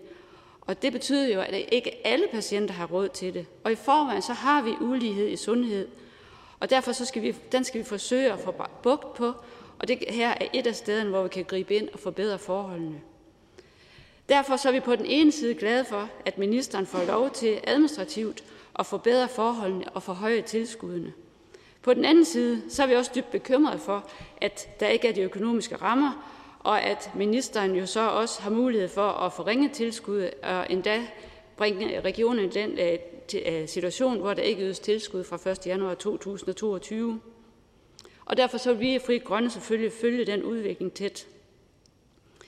De høje priser de betyder ofte, at patienter køber cannabis på det sorte marked, hvor det ikke er kontrolleret, og hvor der ikke er mulighed for kontrol og opfølging fra lægens side. Faktisk så mener man, at der kun er 20 procent af de borgere, som bruger cannabis, som får det på recept for lægerne. Andre dyrker det enten i deres baghave med risiko for at blive straffet, det har vi også eksempler på, eller må købe det på det sorte marked. Og det er helt urimeligt, fordi der netop er så mange mennesker, virkelig mange mennesker, som har glæde af det. Et andet problem er jo også, at vi har alt for få produkter, og det skal vi gøre noget ved. Og derfor så synes vi jo også i Fri Grønne, at det er fint, at vi får en permanent gjort tilladelse til dyrkning af cannabis på det danske marked. Landmændene de bliver nu sikre på, at der er mulighed for en varig drift, og dermed så bliver det selvfølgelig mere attraktivt at dyrke cannabis. Ligesom der bliver, det bliver bedre, et bedre miljø for, for arbejdningsindustrien. Og der må man så sige, at i den, i den industri, så er der mulighed for en hurtigere og mere smidig godkendelsesproces. Der er rigtig mange nu, som venter, og jeg tror cirka 30, der venter på at få svar på deres ansøgning. Vi skal have etableret mange flere produkter, til når vi i Danmark forhåbentlig får legaliseret cannabis. Fri Grønne støtter forslaget. Tak til fru Susanne Simmer. Der er ingen kort bemærkninger til ordføreren. Næste ordfører kommer fra Dansk Folkeparti, og det er fru Liselotte Blikst. Velkommen. Der var kvinden, der havde fået kræft, og desværre var i sidste stadie, og lå derhjemme og havde smerter, var angst, og som ikke kunne tåle det medicin, som lægen udskrev. Man havde prøvet forskellige ting. Hvor manden, der faktisk var politibetjent, vidste, hvor man kunne få fat i noget cannabis og tog ind på Christiania og købte noget med til hans hustru, som var det eneste, der hjalp hende i den sidste tid, før hun døde. Han gjorde sig kriminel, selvom det var noget, han havde arbejdet på hele sit liv ikke at gøre. Der var drengen med epilepsi, som fik så mange krampeanfald i løbet af en dag, så forældrene smuglede cannabis i maden, for han kunne slippe for de anfald, der gjorde, at han mange gange faldt om kul, og derfor hele tiden måtte gå med beskyttelse på. Og der var kvinden med sklerose, som også skaffede cannabis på grund af spasticitet. Det var nogle af de historier, der førte til, at vi i Dansk Folkeparti sagde ja, da Alternativ kom med et forslag. Og ja, det blev en bagvendt historie, for som jeg spurgte Alternativs ordfører fra tidligere, så blev der sat nogle millioner kroner af på forskningsreserven. Jeg kan ikke huske det nøjagtigt, 10 eller 20 millioner. Jeg tror, det var Liberale Alliance, der på det tidspunkt satte dag med støtte fra mange af os andre. Men der var ikke nogen, der søgte ind på det. Så dengang man kom med forslaget, så sagde vi ja, lad os nu få sparket døren ind, og det var det, vi gjorde. Der var ikke nogen, der var tilfreds med den løsning, der kom, men det var i hvert fald et skridt i den rigtige retning. Sådan er det nogle gange med politik, man skal tage det er salami-stykker, en lille bid af gangen. Vi fik lavet et lovforslag, og vi fik det igennem, men det var rigtig dyre produkter. Der var det også svært. Dansk Folkeparti fik sat penge af til tilskud. Vi var også nogen fra en satspulje, der fik af, men jeg vil sige, at vi kæmpede meget imod konservative, som ville have stoppet det allerede dengang af flere omgange. Så derfor synes jeg også, det er patetisk. Man står og siger, at man gerne vil dyrke det, men øh, man kan ikke være med til det her, fordi man har hele tiden prøvet at spænde ben for, at vi andre har kunne lave noget. Og det er det, vi hele tiden oplever. Det her forslag siger vi ja til, fordi hvis vi siger nej til det, så stopper alt 1. januar. Og det er grunden til, at vi siger ja til det. Men jeg mener, man allerede for to år siden skulle have lyttet, så ministeren satte sig i stolen og sagt, nu skal vi gøre noget ved det her. Vi skal have noget forskning. Vi skal sikre, øh, at produkterne kommer hurtigere igennem Lægemiddelstyrelsen. Og der vil jeg også lige påpege, at Dansk Folkeparti satte penge af til ekstra mandskab i Lægemiddelstyrelsen, for at det her kunne ske hurtigere. Men intet er sket. Og derfor er jeg jo fuldstændig enig med dem, der er kritisk, at vi bliver nødt til at sikre, at der sker nogle kliniske forsøg, så det kan dokumenteres effekt, anvendelse, indikation om sikkerhed. Der skal være bedre vejledning til læger, og jeg glæder mig over, at der i hvert fald kommer et eller andet fra nogle af dem, der faktisk bruger medicinsk cannabis. Og så skal der selvfølgelig sikres tilskud til patienternes egen betaling. Det var det, vi sørgede for i Dansk Folkeparti med vores sundhedspulje på finansloven, og hvor vi også sikrede, at hvis man var døende, så fik man terminaltilskud. Det vil sige, at man skulle ikke betale noget som helst. Der var ingen egenbetaling. Jeg ved, at ministeren har kaldt til forhandling nu. Jeg sender en substitut. Men øh, spørgsmålet er selvfølgelig altid, at det er svært, når det er, hvis man ikke laver en finanslov sammen og finde pengene. Og derfor vil jeg da appellere til støttepartierne, ligesom dengang Dansk Folkeparti var støtteparti til en regering, så fandt vi pengene.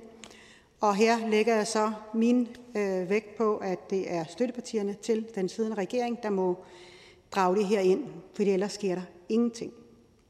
Men husk, der skal både være forskning, vejledning, og så skal der være en hurtigere gennemgang i Lægemiddelstyrelsen. Der skal sikres, at der er en, øh, en hurtig gennemgang, og der skal være en gennemsigtighed og vejledning til, hvordan det kommer igennem. Det er nogle af de ting, der bliver påpeget, og det bakker vi fuldstændig op om fra Dansk Folkeparti. Så vi siger ja til forslaget, men håber, at, at det her kun er for, at det ikke slutter, men at der sker mere videre hen. Tak. Tak til ordføreren. Der er en kort bemærkning til ordføreren, og det er til hr. Torsten Geil, Alternativet. Værsgo. Tak for en god tale. Og tak for også at præsentere sig nogle af de mennesker, som har så utrolig meget brug for den her medicin. Øh, jeg kan høre, at vi er på linje med, med Dansk Folkeparti i forhold til, at vi skal lave et videnskabeligt setup og finde nogle penge til det. Øh, og tak for, at, øh, at Dansk Folkeparti gennem tiden også har været med til at sikre, at flere patienter, eller patienter kunne få støtte til den her ordning. Mener ordføreren ikke også, at, at det er lidt skrabet, hvad vi, hvad vi ser af patientstøtte i forhold til de penge, der er sat af? Øh, kunne det ikke være en idé at, at, at prøve at få, finde nogle flere penge til det, så vi måske kan udvide målgrupperne og gøre det muligt for flere værdigt trængende patienter at få deres cannabismedicin? Vi vil gøre, hvad vi kan, men nu har jeg jo siddet i Folketinget nogle år efterhånden og ved, hvordan man både laver finanslov og hvordan man finder penge, hvis man skal gøre det i en samlet bred kreds. Og derfor ved jeg, at der er udfordringer, når alle partierne sidder ved bordet, men at det bedst kan lykkes, når det er de støttepartier, der bakker op om den finanslov, der kommer.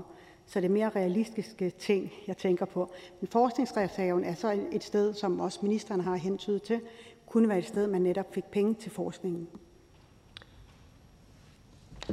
Der var ikke flere korte bemærkninger til ordføreren, og således har alle ordfører, der ønskede ordet, fået ordet, og dermed kan jeg så give ordet til sundhedsministeren. Velkommen. Ja, mange tak, mange tak for det.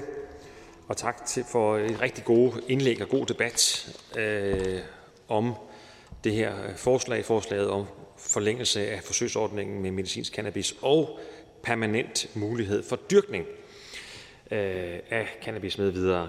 Og jeg er, øh, jeg er glad for, at det her er jo en udmyndning af den, øh, at den aftale, en bred politisk aftale, men som debatten jo også har vist, ikke med alle partier, men en bred politisk aftale, vi indgik. Det gjorde vi tilbage i maj måned, og så har vores embedsfolk haft travlt med at skrive en, en, et lovforslag, som nu øh, har været i høring, og som nu vi så første behandler.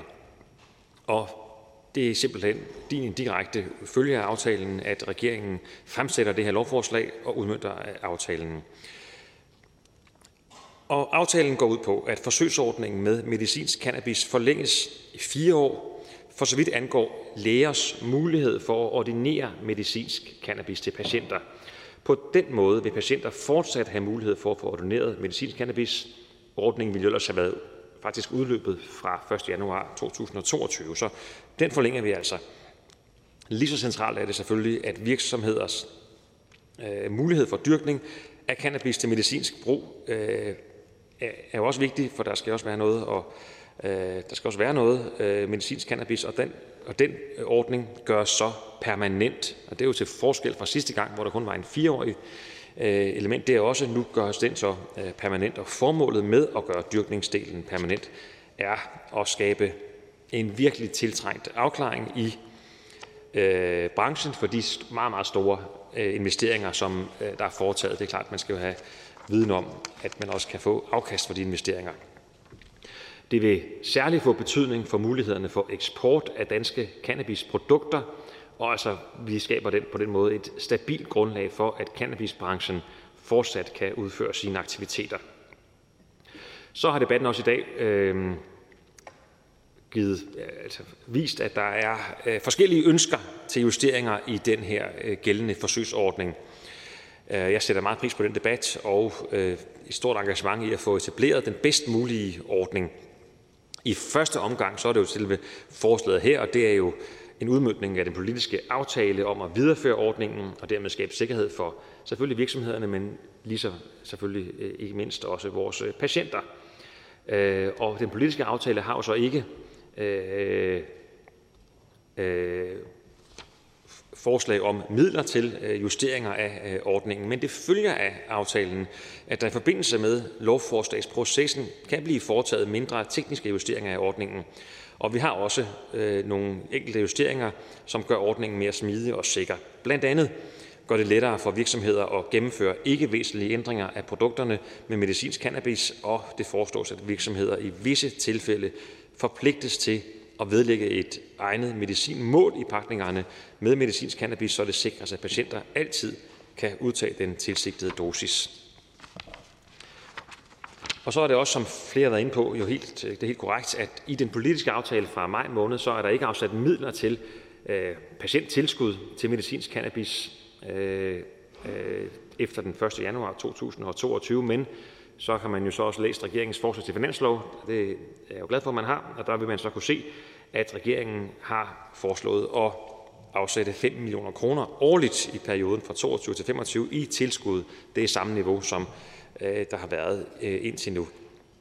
Så er der en øh, teknikalitet, øh, som er, at vi i lovforslaget her foreslår at flytte reglerne om tilskud til en bekendtgørelse, og det vil betyde, at en tilskudsordning hurtigt kan implementeres, og det giver jo også mulighed for fremadrettet, og hvis man vil justere, og det kan jo forskellige måder, det kan også være opjustering eller nedjustering, øh, det øh, kan jo øh, Folketinget selvfølgelig beslutte, men det vil man så kunne gøre mere fleksibelt, uden at skulle have lov, lovændring, man gør det i en bekendtgørelse. Så at den politiske aftale følger altså, at øh, partierne er enige om at drøfte eventuelle ændringer af ordningen, for eksempel tilskud i efteråret, og det har vi så indkaldt øh, til, og, og det har jeg også hørt flere ordfører øh, Øh, kvittere for, at der er indkaldt til disse øh, drøftelser. Det tager vi lige starten af november måned. Øhm, jeg håber så, at øh, ja, jeg må sige, jeg ser frem til en god udvalgsbehandling, og vi vil selvfølgelig være til rådighed for at svare på alle spørgsmål, både her, men også skriftligt. Tak til sundhedsministeren. Der er en række korte bemærkninger til sundhedsministeren, og det er først til hr. Torsten Geil, Alternativet. Værsgo. Tak for talen, og tak for at forlænge øh, ordningen, både dyrkningsordningen og den medicinske ordning. Øh, er det sådan, er det, er det ikke rigtigt forstået, at der er ikke noget, der hindrer, at vi den her gang laver det videnskabelige setup omkring ordningen med øh, dataindsamling, patientrapporteringssystemer, øh, tilbagerapporteringssystemer, øh, behandlingsvejledning af en, af en høj kvalitet, som gør, at vi, at vi får det her lagt ind i nogle videnskabelige rammer, som giver lægerne meget, meget større øh, viden om området og evidens for at kunne udskrive øh, øh, cannabispræparater, sådan at vi, vi, vi kommer til at stå på et meget, meget stærkere grundlag, når den her øh, forsøgsordning er slut, end vi gør nu. Minister? Det kan jeg bekræfte. Der er ikke noget til hinder for det. Øh, sidste gang der øh, satte man jo 10 millioner kroner af øh, til at forsøge, og, og der, blev ned, der blev lavet fem forskellige forskningsprojekter. De tre af dem er afrapporteret, og de to af dem er det meget bekendt deres plan. De er forsinkede, og de forventes at afrapportere, så vidt jeg ved, i år, senere i år faktisk. Men de tre, der er afrapporteret, der må man jo sige, at, øhm, øh, at de ikke har genereret viden, der styrker det lægefaglige grundlag for at behandle patienter med medicinsk øh, cannabis.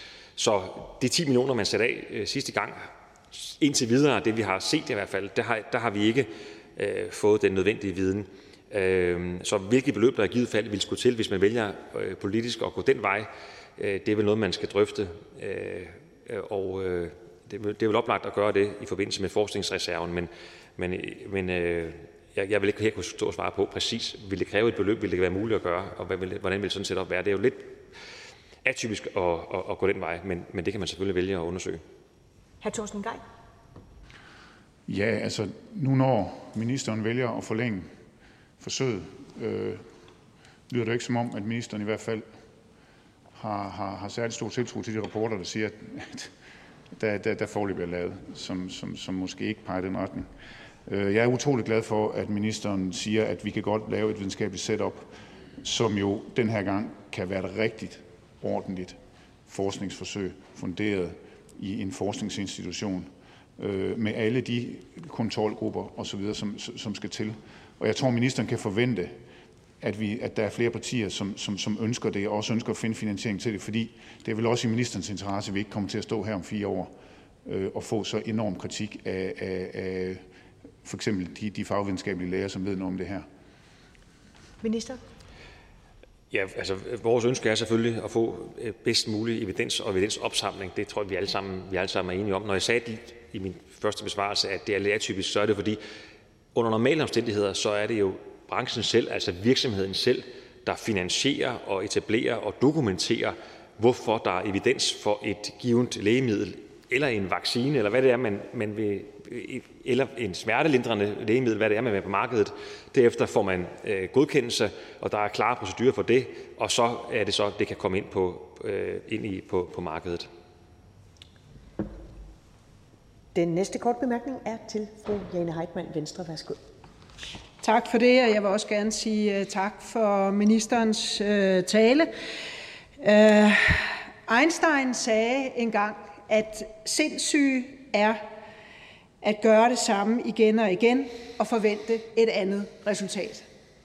Og med al ære og respekt, minister, er det så ikke det, regeringen er på vej til her at bare gøre det samme igen og igen, nemlig at forlænge en forsøgsordning, som vi engang har set ikke virker, og så nu giver man den fire år til. Jeg, jeg, jeg, jeg spørger bare, og det, som jeg egentlig gerne vil spørge ministeren om, det er, at jeg har hørt adskillige ordfører her nævne blandt andet øh, Lægemiddelstyrelsen, og som jeg selv også sagde, så har de jo været fodslæbende. Vi har i dag på markedet fire udenlandske produkter, efter fire år ikke et eneste dansk. I Tyskland der kan tyske patienter på apoteket købe dansk produceret medicinsk cannabis. I Tyskland der tager det 6-8 uger at få godkendt et produkt. Hvad er det, de kan i Tyskland, som den danske lægemiddelstyrelse ikke kan? Det, jeg vil spørge ministeren om, det er, om ministeren vil sikre, at Lægemiddelstyrelsen får lavet vejledninger for produktgodkendelser, at der bliver lavet dyrkningsretningslinjer, at der bliver lavet mangelbrev og anvisninger fra Lægemiddelstyrelserne til producenterne, så de ved, hvor fejlen er. Ministeren. Ja, tak for det. Også den indledning. Øhm, det er jo korrekt, at i substansen er det øh, i hovedtræk en fortsættelse af den øh, ordning, som jo blev indført under en tidligere regering, som vi så i et bredt flertal har valgt at, at fortsætte med nogle justeringer, blandt andet permanentliggørelse af dyrkningsordningen. Og det er nu ikke mit indtryk, at, at det er udtryk for, øh, øh, for de ting, som ordføreren siger her. Øhm, tværtimod synes jeg, det er en god aftale, vi har lavet, og, og øh, den står jeg fuldstændig, øh, øh fuldstændig indenfor. Så bliver der spurgt til, øh, til Lægemiddelstyrelsens øh, arbejde, øh, og deres arbejde er jo, vi er jo nødt til at, og, øh, og, og, og sikre, at de kan varetage deres arbejde på en måde, som der, hvor de kan stå inde for, at det er patientsikkert, og at der er styr på sikkerheden. Det er deres primære opgave, og den øh, er de nødt til at stå, stå vagt om. Spørgen. Jamen, der er sådan set ikke nogen, der stiller spørgsmålstegn ved, at Lægemiddelstyrelsen skal kunne stå inden for tingene. Jeg spørger bare helt fredsomligt, om Ministeren vil sikre, at der bliver lavet vejledninger for produktgodkendelser, og at der bliver skrevet mangelbreve, når en virksomhed søger om produktgodkendelse, og når der mangler noget, af Lægemiddelstyrelsen så også sender et mangelbrev med og siger, hvad er det, der mangler? Hvad skal der til for, at din ansøgning den, øh, er, er bedre kvalificeret, at dit produkt kan blive godkendt? Jeg efterspørger sådan set bare en, en reel og en mere ligeværdig øh, dialog. Og så lad mig spørge ind til behandlingsvejledningen, som flere af mine kollegaer jo også her har nævnt mangler i forhold til, øh, at lægerne kan føle sig mere trygge for at udskrive medicinsk cannabis. Er det noget, ministeren så i forhold til Sundhedsstyrelsen vil stille sig i spidsen for at sikre, at der kommer en behandlingsvejledning, så lægerne kan føle sig mere trygge ved at udskrive medicinsk cannabis? Ministeren. Jo, men når det drejer sig om øh, behandlingsvejledninger, så er det jo noget, som vi under normale forhold får fra de lægefaglige selskaber.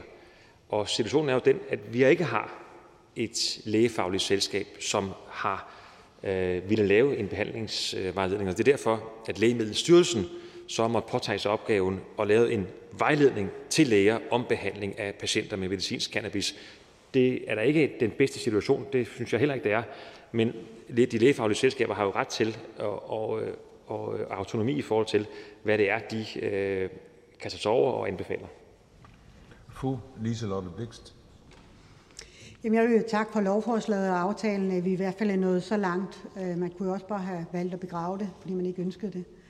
Men jeg vil godt tænke mig at spørge ministeren om, hvad ministeren mener er vigtigst. At vi har virksomheder i Danmark, der eksporterer, eller vi har nogle patienter, der kan få flere produkter at vælge mellem, for eksempel danske produkter. Ministeren. Ja, det er rigtigt. Forslaget handler om begge dele. Øh, både om at producere og øh, om, at øh, man som patient øh, kan få, hvis man lægen udskriver det, øh, mulighed for at bruge medicinsk cannabis. Der er en række eksempler på, hvor vi har patientgrupper, hvor det virkelig øh, vurderes, og vi har også øh, øh, masser af beretninger om nogen, der, om mange patienter, som, som gør brug af det her. Og øh, alt, hvad vi gør i sundhedsvæsenet, det handler om mennesker, det handler om at give mennesker øh, bedre helbred og Øh, for, og nogle gange handler det også om smertelindring, mennesker, der har alvorlig sygdom. Og derfor anser jeg også sådan et spørgsmål her som værende sådan filosofisk interessant, men når jeg er stor tilhænger af, at vi har en stærk øh, life science og lægemiddelindustri i Danmark, så er det selvfølgelig, fordi det giver arbejdspladser og penge i vores statskasse, men først og fremmest, så er det fordi, det giver gode produkter til vores øh, patienter, og dermed de får mulighed for bedre behandling øh, og bedre smertelindring. Spørgsmål. Det er bare fordi, det kunne jo godt lyde ligesom konservative ville godt dyrke det og sælge det, men nej, nej, ikke i Danmark. Hvornår forventer ministeren, at der er danske produkter på hylden?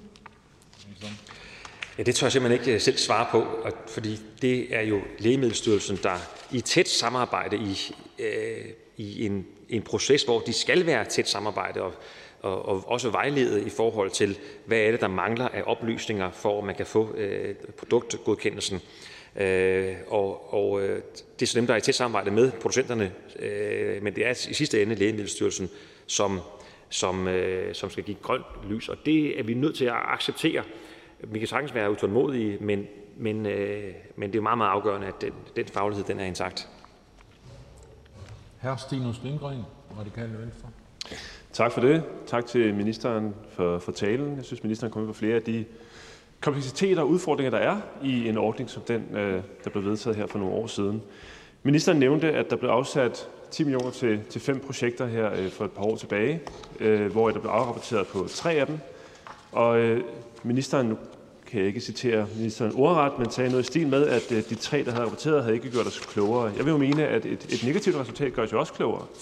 Så er vi blevet klar over, at det var åbenbart ikke sådan, vi skulle anvende øh, medicinsk cannabis. Så øh, er det ikke korrekt, at, at, at et studie behøver ikke give et positivt resultat, før det er brugbar viden i en, øh, en forsøgsordning, som den vi diskuterer her i dag? Minister. Jo, det er selvfølgelig, det er selvfølgelig fuldstændig korrekt. Øh, dog vil jeg sige, øh, det er heller ikke sådan, øh, som jeg nu uden at kan på, på de få sekunder, vi har til råd her på talerstolen, gå og redegøre for, for hele kompleksiteten i de enkelte øh, forskningsprojekter. Men det er jo ikke sådan, at de så heller har sagt, at det skal man ikke gøre, og det er skadeligt, eller det er uvirksomt. Det, det er jagten på evidens, som ikke har været, så hvor forsøget ikke har vist sig at være øh, og kunne give øh, en, en klar øh, indikation på det, men heller ikke det modsatte, at der ingen evidens er, øh, sådan som hovedregel i hvert fald. Så, så, så, så det, er jo, det er jo rigtigt, at i hvert fald kan man sige, det har ikke, det, da Folketinget satte de her midler af, var det jo klart forventning om, at vi ville få en klar evidens øh, på, på, med to streger under. Det har vi jo ikke fået i hvert fald endnu på de tre, der er blevet rapporteret. Spørgen. Tak for det. Ja, det er jo en, en, en kendt sag. Man kan jo ikke på forhånd vide, om, øh, hvad resultatet bliver. Hvis man kunne det, så var der jo ikke rigtig nogen grund til at lave forskning. Øhm, det er vel også øh, velkendt, at der findes, man kan ganske hurtigt finde flere hundrede forskningsrapporter fra varierende kvalitet naturligvis, forskellige typer af studier på medicinsk cannabis. Ikke foretaget i Danmark alle sammen, mm. men i hele verden. Og det er vel den samlede pulje af evidens, vi må kigge på. Der vil ikke nogen grund til at antage, at et studie lavet i Danmark er bedre end et studie lavet i, i USA eller i Tyskland. Så man må kigge på, på evidensen for medicinsk cannabis bredt set. Det er helt korrekt. Og når vi, øh, altså de lægemidler, vi har til rådighed i Danmark, uanset hvad det er, jamen der er ikke nogen krav om, at det skal være foretaget i Danmark. Og det vil jo også være Øh, altså et konkret eksempel, vi har, det er coronavaccinen. Der er jo ikke foretaget studier i Danmark, men der er foretaget studier andre steder, hvor man så har øh, øh, brugt dem til at få, få evidens og dermed få godkendelsen. Så, så, øh, så det er helt korrekt, at uanset hvor man foretager sådan et studie her, hvis der viser sig at, at, at være noget, som er godt og som er øh, frugtbart i den ene eller den anden vægtskål, jamen så er det noget, som også danske myndigheder læser og øh, bruger fuldstændig, øh, som andre bruger, bruger, øh, bruger det i deres vurderinger. Fru Susanne Simmer. Ja, tak. Tak til ministeren. Der er, jeg synes, der er tre store problemer i forhold til cannabis for patienterne. Det ene det er, at lægerne, blandt andet på grund af manglende vejledning, ikke er tilbøjelige til at udskrive det.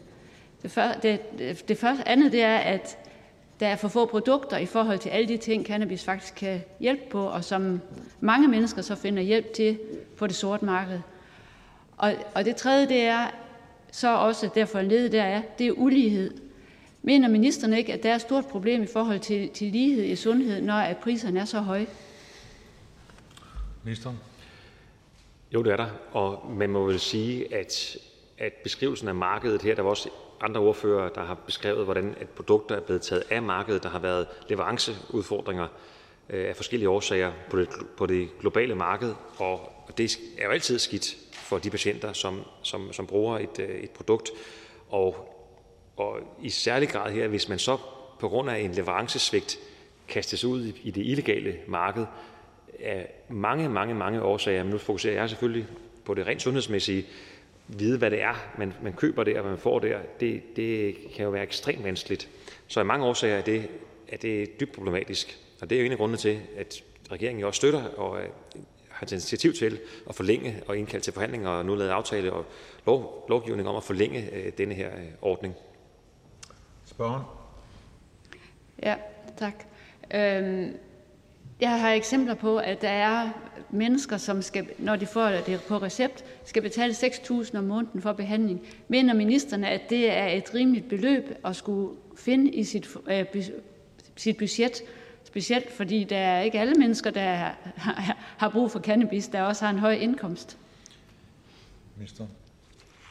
Ja, det, er, det er en meget, meget høj pris, det her. Og jeg vil meget gerne i udvalgsarbejdet vende tilbage til, hvordan tilskudsordningen er øh, skruet sammen. Og der er jo den her ordning med, at hvis man er terminal patient, så får man 100% støtte, og hvis man er som hovedregel, og ellers får man 50% øh, i støtte. Men hvis der er konkrete øh, øh, konkrete øh, spørgsmål om patienteksempler, så lad os prøve at dykke ned i det i, i udvalgsarbejdet, så vil vi meget gerne hjælpe med at øh, levere svar på det, for der er også et par andre øh, ordninger omkring øh, køb af lægemidler, som øh, måske kan have, have indflydelse. Tak til ministeren. Der er ikke flere kort kommentarer. Og da ikke flere har bedt om ordet i øvrigt, så er forhandlingerne sluttet, og jeg vil foreslå, at vi oversender lovforslaget til Sundhedsudvalget. Hvis ikke der er nogen, der gør indsigelse, betragter jeg det som vedtaget. Det er vedtaget. Det næste punkt på dagsordenen i dag er punkt 3, og det er en første behandling af lovforslag nummer L 45, forslag til lov om ændring af lov om lægemidler, lov om apotek og sundhedsloven.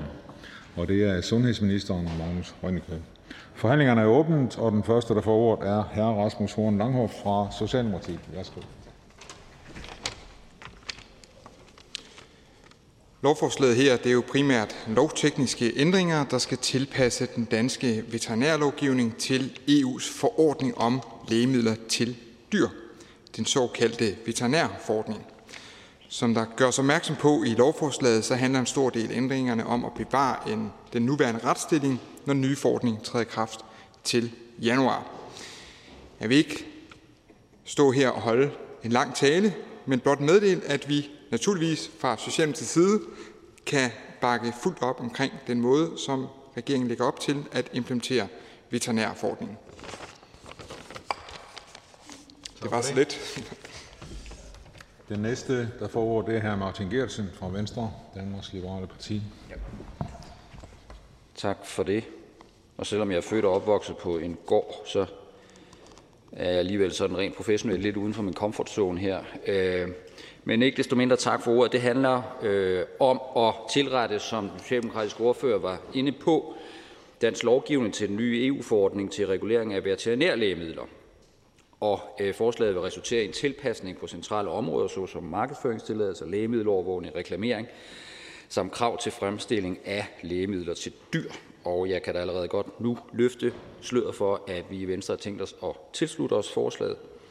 Vi ser positivt på, at forordningen skaber en øh, byrdelettelse for særlige virksomheder og institutioner, som følge af, at vi afskaffer anmeldelsespligt og registreringsordning for visse stoffer, som anvendes i lægemidler til dyr. Og derudover finder vi det også positivt, at det bliver nemmere at købe og importere håndkøbslægemidler inden for den europæiske union. Vi ser også positivt på, at lovforslaget ingen økonomiske konsekvenser eller implementeringsmæssige konsekvenser har for det offentlige eller det private, og derfor ikke bidrager med yderligere byrder for nogen. Vi bakker op om forslaget. Tak for det. Og så vil jeg gerne byde velkommen til fru Liselotte Blikst fra Dansk Folkeparti. Ja, tak. Jamen, forslaget handler om lægemidler til dyr og en justering af ordningen for SAD-lægemidler. Og det satte jeg mig selvfølgelig ind i, fordi det er jo lægemidler, som sygehusapotekerne fremstiller til, til den enkelte patient eller mindre patientgruppe, der har særlige behov, og som industriens produkter ikke kan opfylde. Og med det her lovforslag, så afvikler man nogle regler, der nu erstattes af den nye veterinærforordning. Og jeg kan jo se, at nogle af de spørgsmål, der bliver stillet, det er om, man stadigvæk så kan købe inden for andre EU-lande nogle ting, som er markedsført i de lande, men ikke i Danmark, og det har ministeriet skrevet eller svaret på, at det kan man godt. Så det ser fint ud, at det, man har øh, spurgt ind til i høringsvarene, er blevet svaret, og det lader sig lidt. Men når vi har det her forslag, så vil jeg ikke undgå at nævne, at vi stadigvæk gerne vil have brejleskrift. Jeg ved faktisk ikke, om man udtaler det rigtigt, men jeg kan også sige punktskrift, blindskrift, på medicinpakker til dyr. Og det er EU, der bestemmer det.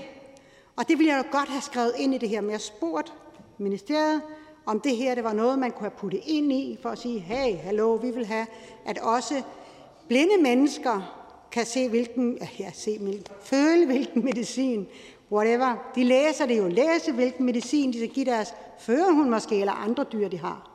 Det er EU, der bestemmer, at øh, det skal der ikke være. Det er kun øh, medicin til mennesker, hvor der er blindskrift på. Men øh, det vil vi have. Hele Nordisk Råd bakker op om det, og vi prøver at få det op i EU. Så jeg håber, det kommer på et tidspunkt. Men øh, ministeren må jo godt tage det med over til sine kollegaer. Men øh, vi siger ja. Tak for det. Og velkommen til fru Trine Torp fra Socialistisk Folkeparti.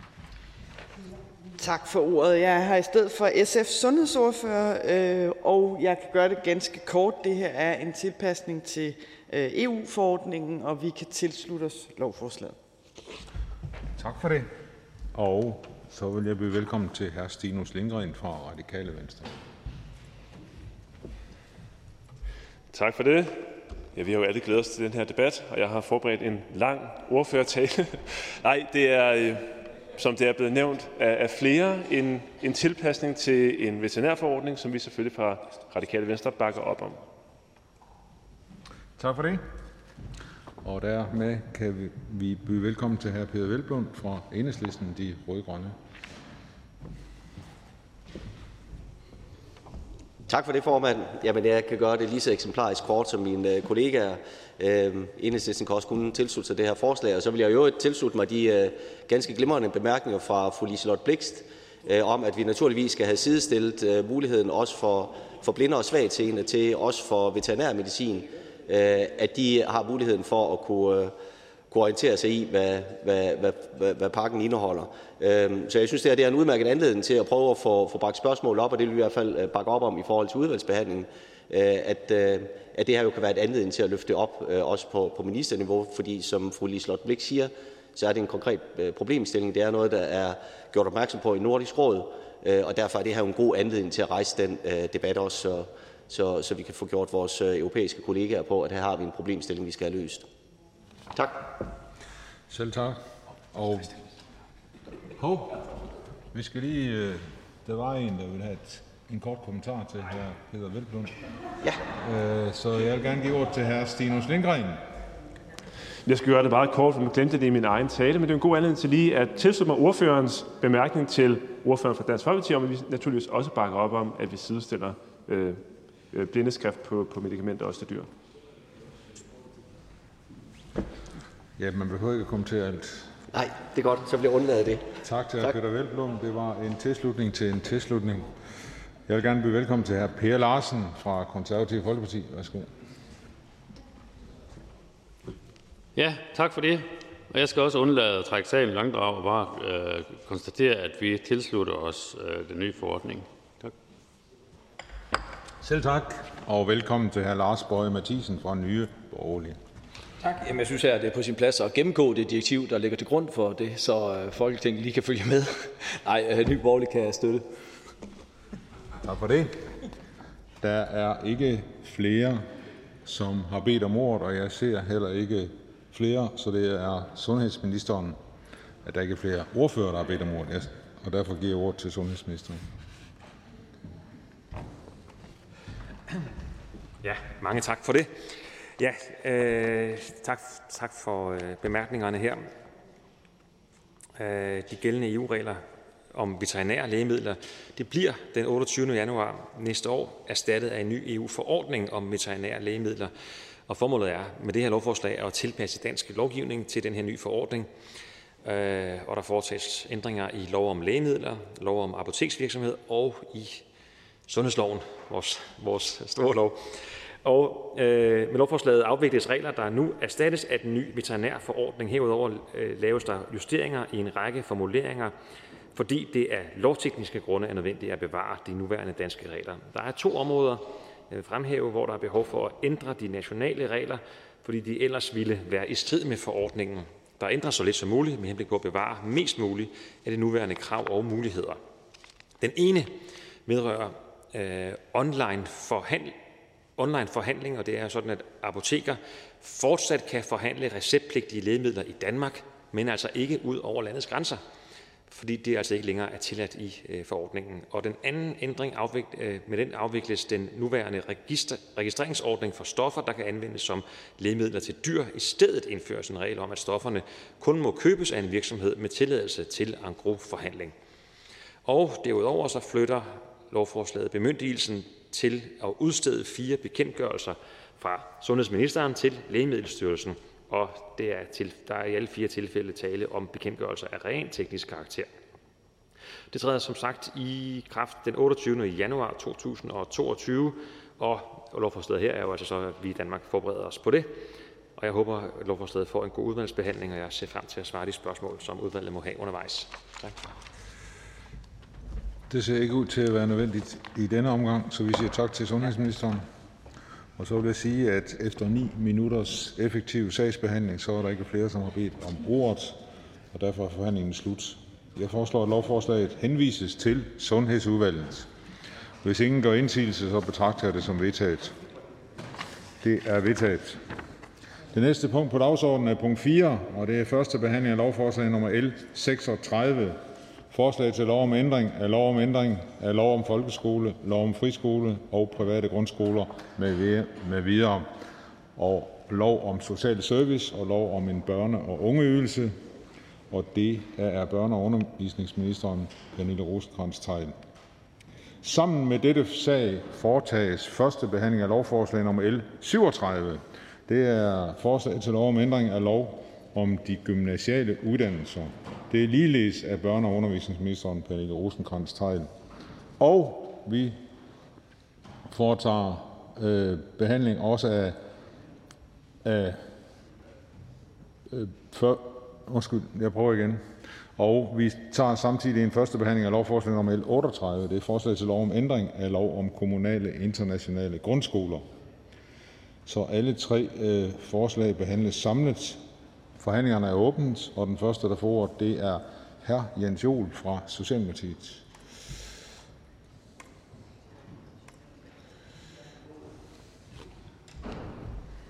Værsgo. Tak for det, formand.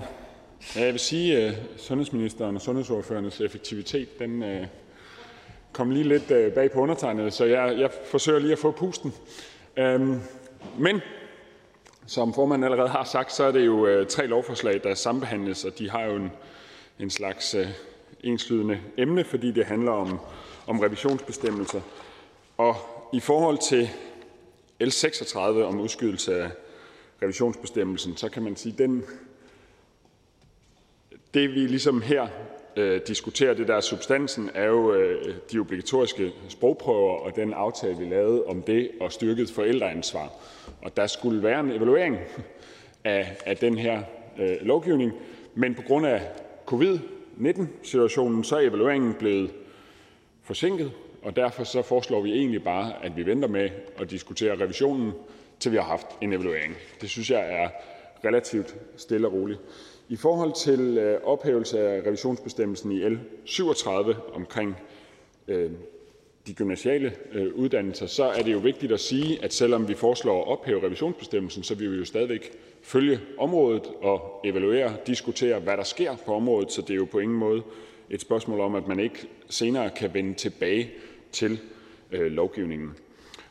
Og på L 38, som er ophævelse af revisionsbestemmelse i forhold til de kommunale internationale grundskoler, der foreslår vi egentlig bare, at vi viderefører den mulighed, der er i dag, og at vi kigger på loven igen om nogle år, men at der ikke skal være revisionsbestemmelse. Og det er jo lidt ud fra en betragtning om, at det der med sådan at sige, at vi automatisk skal i Folketingssalen og lave noget om, øh, altså vi skal jo i Folketingssalen og lave noget om, hvis der er grund til at lave noget om, og det kan øh, medlemmer og i øvrigt øh, et folketingsflertal jo altid beslutte, men det er ikke set med vores øjne hensigtsmæssigt, at vi allerede på forhånd, når vi laver en lov, siger, at nu skal vi lave den om igen, fordi så risikerer vi jo bare, at vi laver ændringer af loven, fordi vi har aftalt det, og ikke fordi det faktisk vil forbedre loven.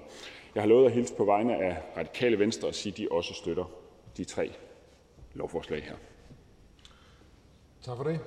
Der er et par kort kommentarer. Den første er fra fru Mette Thiesen fra Nye Borgerlige. Værsgo. Tusind tak. Øhm, jamen, det var egentlig bare sådan et helt lavpraktisk spørgsmål. Øh, der står øh, udskydelse af revisionsbestemmelsen i det ene lovforslag, altså øh, L 36, og i de to andre, L 37 og L 38, der står der ophævelse af revisionsbestemmelsen. Øh, og øh, om ordføreren egentlig ikke lige kan, kan uddybe, hvad er øh, argumentet for, at man ophæver den nogle steder øh, og udskyder den øh, andre steder? Ordføreren. Jamen altså, jeg, jeg gav jo argumentet for, hvorfor vi, eller hvorfor vi egentlig støtter, at man ophæver automatikken i det i de, i de to sidstnævnte. Øh, I forhold til den første, så kan vi sagtens drøfte øh, det, men det er egentlig af respekt for, at det var øh, to forskellige aftalekredse og en del lovgivning, at vi ikke har lagt op til at fjerne den. Men hvis der er ønsker om det, så kan vi sagtens drøfte det. Spørgen. Nej, det var egentlig måske øh, øh, det modsatte. Altså, jeg synes jo altid, det er fornuftigt, at man sætter sig sammen og, og drøfter de, øh, det lovgivning, der er, øh, vurderer det igen, evaluerer det øh, osv. Så, så derfor synes jeg egentlig, det er meget fornuftigt at, øh, at udskyde revisionsbestemmelsen, men altså, at man stadigvæk sikrer, at man genbesøger det og gør, øh, gør det bedre. Ordføreren siger ganske vist det her med, at, at det øh, skal man nok gøre eksempelvis i forligskredsen og så videre på, på det ene af lovforslagene. Det er lidt mærkeligt at stå og snakke om, om tre lovforslag på en gang. Øh, men, men, men det var egentlig bare for at, øh, hvad skal man sige, at, at altså, En ting er det ene, man udskyder, det synes jeg giver god mening, man udskyder det, fordi man kan ikke evaluere på noget, der ikke ligger nogen evaluering på. Men de to andre, der ophæver man den bare og siger, jamen, så må vi ligesom tage det lidt ad hoc. Og det var egentlig det, jeg undrede mig nemlig lidt over. Jamen, jeg, jeg, jeg betragter det ikke som at tage det ad hoc. Altså, jeg mener sådan set stadigvæk, der skal øh, drøftes og evalueres og følges med i det. Det, jeg synes, der er underligt, det er, at vi herinde i Folketinget laver en lov om, at vi på et tidspunkt skal lave den lov, vi har lavet om. Uanset om der faktisk er en grund til at lave det om, om der er noget, der ikke fungerer. Og derfor så er automatikken i, at vi, altså vi diskuterer jo meget herinde, om vi laver for meget lovgivning, og om møllen kværner for meget, og om vi hele tiden på en eller anden måde skal spytte ting ud herindefra for at virke handlekraftige. Og i den øh, forbindelse kan det jo virke lidt mærkeligt, at man per automatik siger, at nu skal vi lave noget om i en lov, uanset om der faktisk er et problem. Men er der et problem, så er det jo altid et folketingsflertal og i øvrigt folketingsmedlemmers mulighed at stille forslag om at lave noget om. Den ret øh, ligger ligesom i vores øh, parlamentariske system, og den skal der jo ingenlunde pilles ved. Fru Liselotte Blikst. Mange tak. Jeg vil gerne spørge ind til L 38, der omhandler kommunale internationale skoler, som ikke har været det største succes, og som vi ser, at der er jo lige åbnet ind nede på Lolland. Men det viser sig, at man kan jo ikke fylde skolen op, og derved så tager man danske børn ind, som så skal lære et øh, øh, undervises på fremmedsprog. er det meningen med loven? Hvorfor? Altså man kan sige, at den meningen med loven har jo været at give en mulighed i kommunerne for at lave noget, hvis de synes, det var øh, hensigtsmæssigt og nødvendigt i deres kommune. Det kan også være nogle steder, hvor der er mange øh, tilrejsende, som arbejder på nogle af vores virksomheder, internationale øh, arbejdstagere eller andet. Og det, altså, hvordan man ligesom bruger det i kommunerne, det er jo op til kommunerne. Men det er klart, første gang vi evaluerede det her, hvor der ikke rigtig var nogen, der havde brugt det, der sagde man, okay, vi, vi giver det lige en chance mere. Nu er der faktisk nogle kommuner, både som har lavet, og nogle flere, der er på vej. Og nej, det er ikke mange.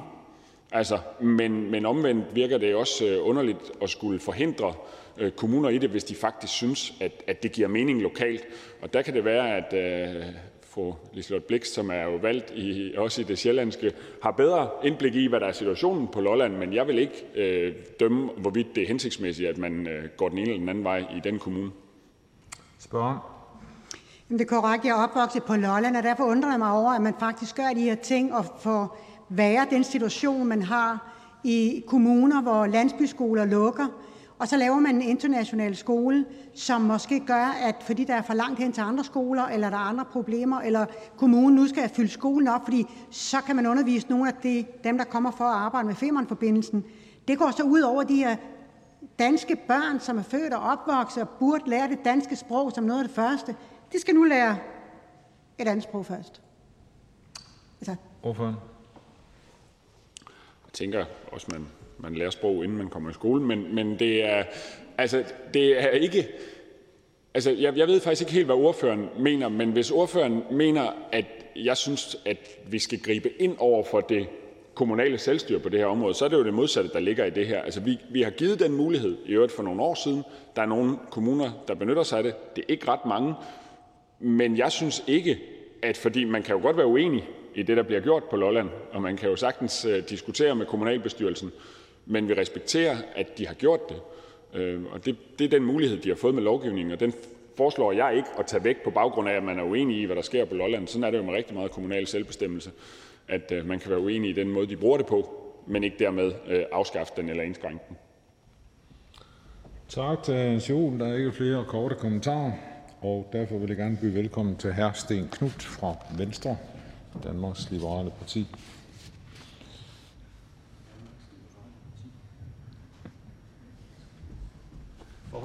Tak. Tak for ordet. Corona har jo haft en øh, enorm betydning øh, på hele menneskeheden, og sådan set også på mennesker og virksomheder herhjemme, øh, og også det politiske virke. Man kunne kalde det senfølger af coronaen i forhold til, til mange lovgivninger, evalueringer og, og, og revisioner, vi skal igennem. Vi skal sammen behandle 36, 37, 38 i dag, hvis eneste overlægger, som er ens på det område, er, øh, er revision, øh, evaluering, revision, udskydelse eller, eller helt at, øh, at ophæve det.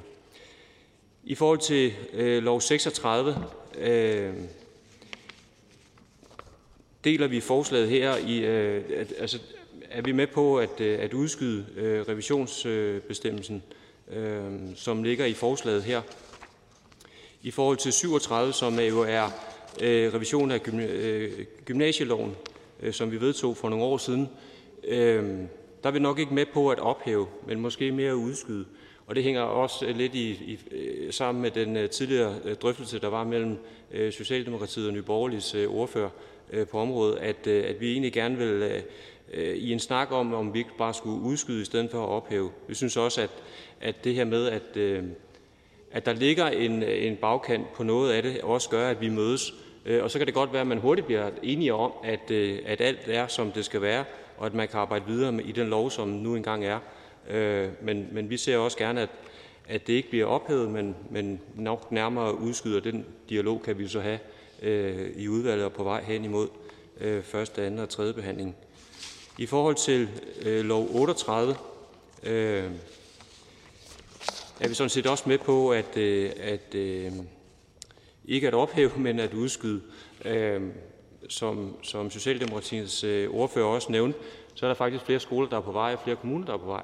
Øh, og derfor kunne vi godt øh, have en interesse i at få snakket videre om, skulle man, skulle man lande ude på øh, en treårig aftale, der hedder, at, at så lad os evaluere om tre år, og lad os kigge ind i, øh, i loven, altså holde fast i, at vi fortsat skal revidere, øh, netop for at få en samtale om, at er alt, alt som det skal være, øh, så kan man jo arbejde videre i den lov, som ligger, øh, og ligger der i evalueringen om tre øh, år noget, der gør, at vi skal ret, så får vi også gjort det.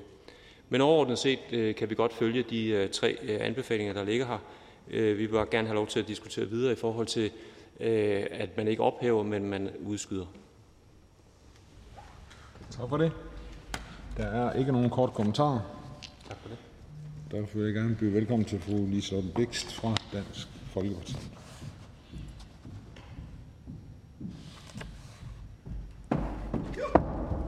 Ups, der var lige ved at falde op.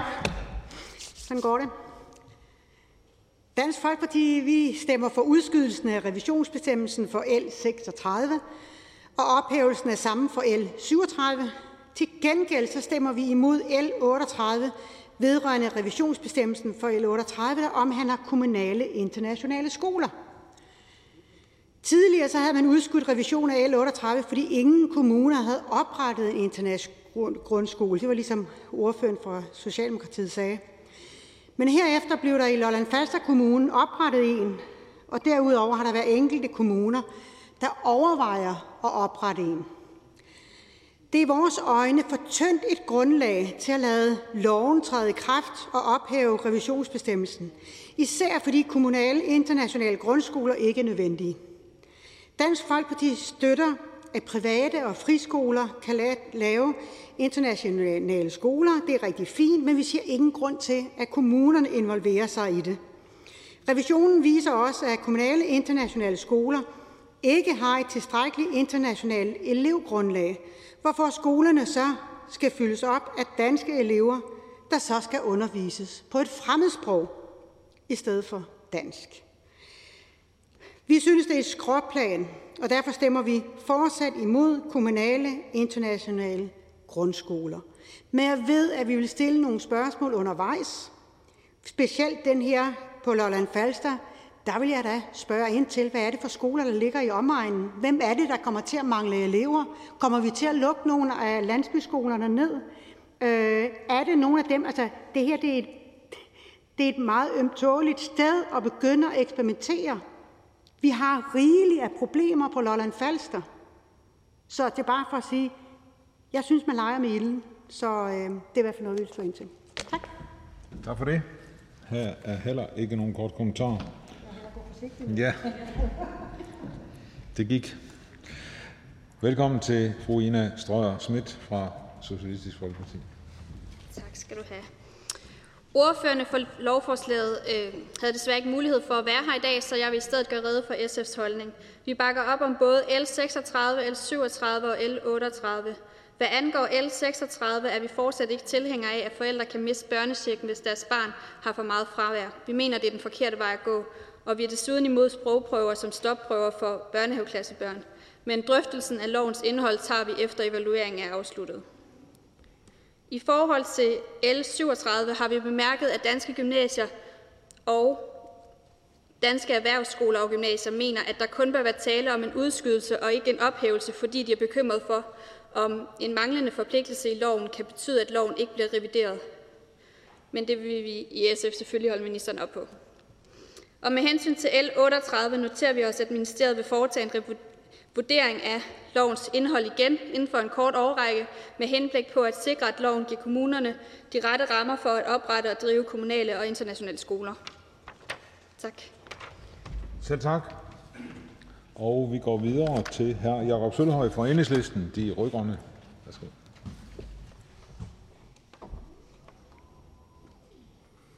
Ja, som det er fremgået af de foregående ordførers taler, så behandler vi øh, forslag om at udskyde eller ophæve revisionsbestemmelser i tre forskellige lovgivninger.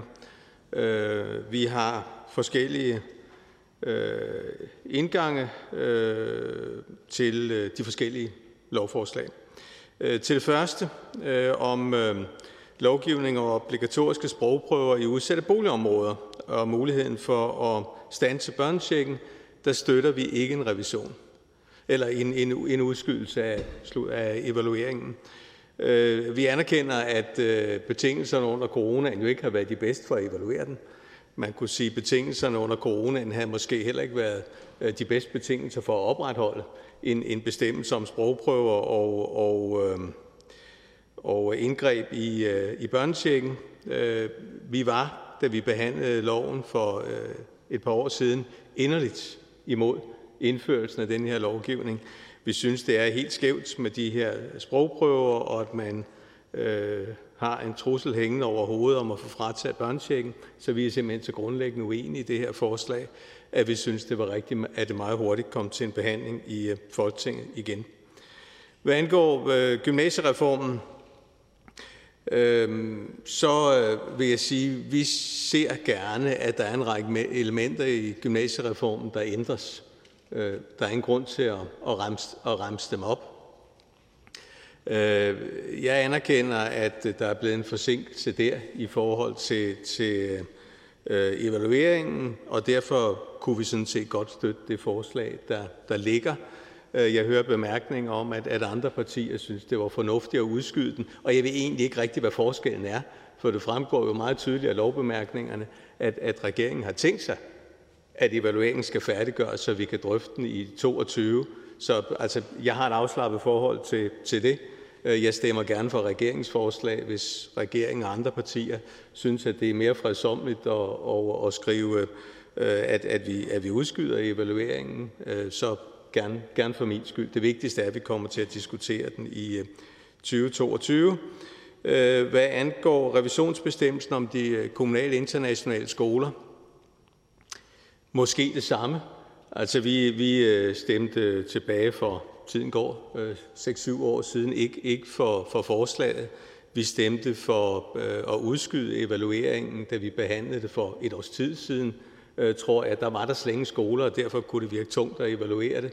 Nu, nu, er, der en, nu er der en enkelt, og jeg, igen vil jeg sige, med de bemærkninger, der ligger i, i, øh, i lovforslaget, hvor, hvor, øh, hvor regeringen skriver, at man forventer, at det vil være naturligt om, om 3-5 år at tage sagen op igen. Øh, det synes jeg egentlig lyder meget fornuftigt, men igen lige så fredsomligt, øh, hvis, hvis der kunne være bred enighed om, at man bare udskød evalueringer og revision, så ville vi heller ikke have noget mod det. Det er det i hvert fald helt åbenlyst, at, at det ikke giver den store mening at evaluere på, på baggrund af, af, af erfaringer fra en, fra en enkelt skole. Så det første kan vi, øh, selvom vi anerkender øh, problemerne med evalueringen, det kan vi ikke støtte de to andre. Kan vi støtte, øh, og også eventuelt i den lidt ændrede udformning, som blandt andet Venstres ordfører har peget på. Tak for det. Der er ingen kort kommentar. Og så vil jeg gerne byde velkommen til fru Katarina Amitsbøl fra Konservativ Folkeparti. Jamen, der er en effektiv sambehandling her, og øh, vi gør det fra Det Konservative Folkeparti også øh, to personer i en, fordi jeg er her også for Maj Mercado, som er vores ordfører på folkeskolen, og vi støtter både 36, 37 og 38, men vi vil selvfølgelig gerne øh, indstille til, at der bliver foretaget en, en ordentlig øh, evaluering både af de obligatoriske sprogtest, der i L 36, men også, øh, også her med øhm, L 37, også at der bliver lavet en ordentlig evaluering, og så der bliver indkaldt igen, når den evaluering foreligger. Det er jo selvfølgelig vigtigt, at vi har et ordentligt grundlag at træffe beslutninger på, og øh, regeringen har jo også sagt, at den vil prøve øh, at, at begrænse antallet af lovforslag, så lovprogrammet ikke bliver for stort, selvom vi i denne her uge havde vist 34 øh, lovforslag. Men vi mener, at vi skal lave en vurdering, når evalueringen foreligger og i god tid. Så vi bakker op. Tak. Tak til den konservative ordfører. Der er ikke nogen kort bemærkninger. Den næste ordfører er fru Mette Thiesen fra Nye Borgerlige.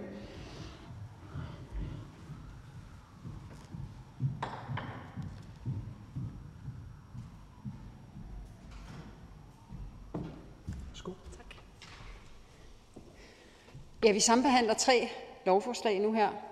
Øh, et lovforslag, som, hvor man udskyder revisionsbestemmelsen, og to lovforslag, hvor man ophæver revisionsbestemmelsen.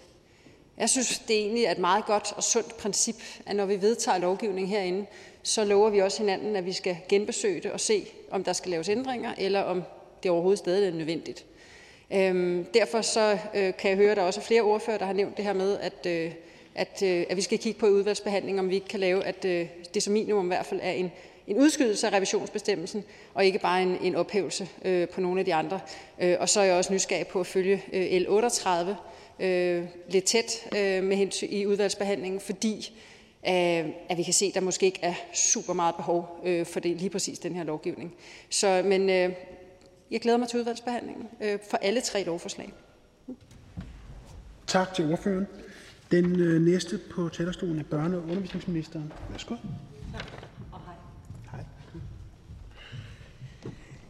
Jeg er faktisk fuldstændig enig med det, der lige var bemærkningerne fra Nye Borgerlige. Jeg mener, at det er et sundt princip, at vi følger øh, op på lovgivningen, at vi forpligter hinanden på det, og vi gør evaluerer den.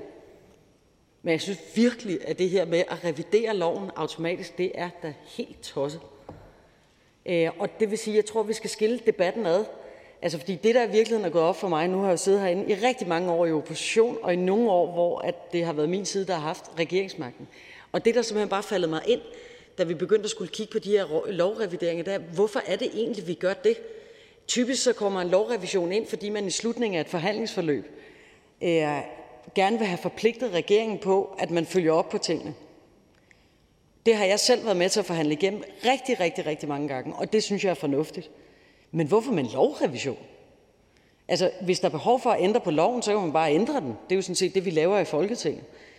Det, der er behov for, det er, at man forpligter en regering på at evaluere, øh, lave en status, komme med en redegørelse, noget på substansen, hvor det, der ligger i en lovrevision, det er, at vi skal komme med nogle ændrede paragrafer. Det er helt mærkeligt, efter min bedste overbevisning. Og det vil sige, da jeg sad og kiggede på det her, og vi skulle tage stilling til, hvad skal der ske med de her revisionsbestemmelser, så stillede jeg spørgsmålet, hvorfor er det egentlig, vi overhovedet har dem?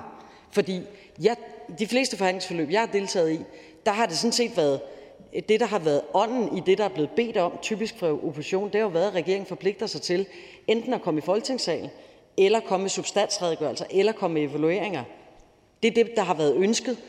Og så har det været lidt hip som hap, om det, man er blevet forpligtet af, det er en evaluering eller en revision. Og jeg tror egentlig, vi grundlæggende mener det samme med det. Altså, det er forpligtelsen, der er det vigtige, ikke lovrevision. Fordi vi laver selvfølgelig, altså, hvis man laver en evaluering på et lovområde, øh, og, til, og der er noget, der ikke fungerer, stort eller småt, så laver vi bare en lovændring. Det, der er det væsentlige, er at finde ud af, og forpligte regeringen på at finde ud af, at der er noget, der ikke fungerer. Sådan, så man har et grundlag at stille sig op på i forhold til så at lave en lovændring, hvis der er behov for det.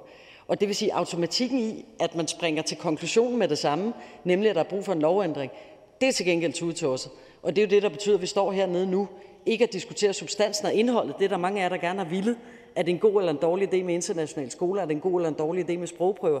Det er jo det, der er det egentlig interessante. I stedet for så står vi og diskuterer, øh, hvorvidt en paragraf skal ændres eller ej, fordi der står i loven, at vi skal diskutere, om der er en paragraf, der skal ændres. Det er efter min mening djøf med djøf på.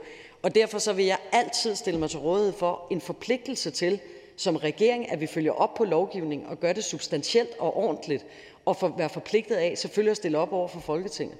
Men lovrevisioner automatisk, det virker på mig helt tosset. Og jeg kan i hvert fald sige, at alle de sene nattetimer, jeg har siddet og forhandlet, og hvor det har været det sidste, der har skulle til, for at vi fik tingene på plads, der kunne det lige så godt have været en evaluering, fordi det var det, der var ment med det, og en forpligtelse til at følge op på nogle bestemte ting, man har været bekymret for. Så bare for at sige, at jeg vil, jeg vil lægge nogle kræfter i at forsøge at overbevise jer om, at det her det kan man altså gøre klogere for vores allesammens skyld, på en måde, sådan så at dem, der er opposition, faktisk får mere i hånden ud af det, Øh, og hvor at vi så slipper for den der automatik, hvor vi nu står og diskuterer juristeri hernede, i stedet for at diskutere indholdet, og hvad kom der ud af indholdet. Men det kommer vi tilbage til i forbindelse med, med udvalgsarbejdet og de senere behandlinger af det, men bare for også at forklare, hvorfor er det, vi har taget det her initiativ. Og når det så er, at jeg har foreslået, at vi øh, på det ene af forslagene bare udskyder i stedet for at afskaffe, så var det faktisk i respekt for, at man delte lovforslaget op, fordi det var to forskellige aftalekreds. Og det vil sige, der var det ikke helt simpelt, hvad det var, altså i forhold til, hvad var det, der var baggrund for, at man gjorde det. Øh, så der havde det en lidt anden karakter, end der, hvor man i en sen forhandling, i en sen aftentime, fik skrevet lovrevision, i stedet for bare at skrive evaluering og opfølgning og redegørelse eller nogle andre ting. Øh, og derfor så, øh, og det sagde Socialdemokratiets ordfører også, at vi egentlig åbne over for at afskaffe det hele vejen over. Men eftersom det andet ligesom har været bevæggrunden for, at vi har taget de her ting i salen på den her måde, så, øh, så øh, står der udskydelse på det punkt, øh, fordi det havde en anden baggrund, end, end der, hvor man ligesom bare kan sige, at det har været en automatik i et slutforhandlingsforløb. Så det er altså baggrund for, for, at vi fremlægger det på den her måde. Og jeg tror, jeg vil gøre det til sædvane. Altså nu er det de her tre, vi står over for nu, men de næste gange, jeg støder ind i noget, hvor der er lagt en øh, automatiseret øh, revision ind, der vil jeg stille samme type forslag. Så det bliver ikke sidste gang, at vi kommer til at stå med det her. Øh, og ressortområderne er rigtig forskellige øh, omkring øh, lovgivning, og det vil sige, at det kan være forskelligt fra det ene område til det andet, hvad der er, der er meningsfuldt. Jeg kan i hvert fald bare konstatere på undervisningsområdet, nu har jeg siddet på det i helt ufatteligt mange år, der har jeg ikke på noget tidspunkt oplevet, hverken når jeg sidder i opposition eller når jeg sidder i regering, at der har været et behov for, at vi havde en automatiseret revision af lovgivning. Jeg kan jo tage fejl, og der kan være andre, der har andre erfaringer, men det er i hvert fald baggrund for, at vi har stillet de her lovforslag. Tak. Der er en enkelt kort bemærkning fra hr. Sten Knudt. Værsgo. Ja, tak for det. Altså det her med, at det er djøfarbejde for djøffernes skyld, det, det kan jo få de fleste af os til at sige, jamen så skal vi ikke gøre det. øh, øh, men jeg vil egentlig sådan gerne høre, og nu kan ministeren jo ikke øh, tale på hele regeringens vegne, men er det sådan, øh, og jeg kan forstå, at det er ministerens linje øh, fremover nu? Hov, der var en lyd på ordføreren. Nu er det kommet ja. lyden tilbage. Ja. ja, det kommer tilbage.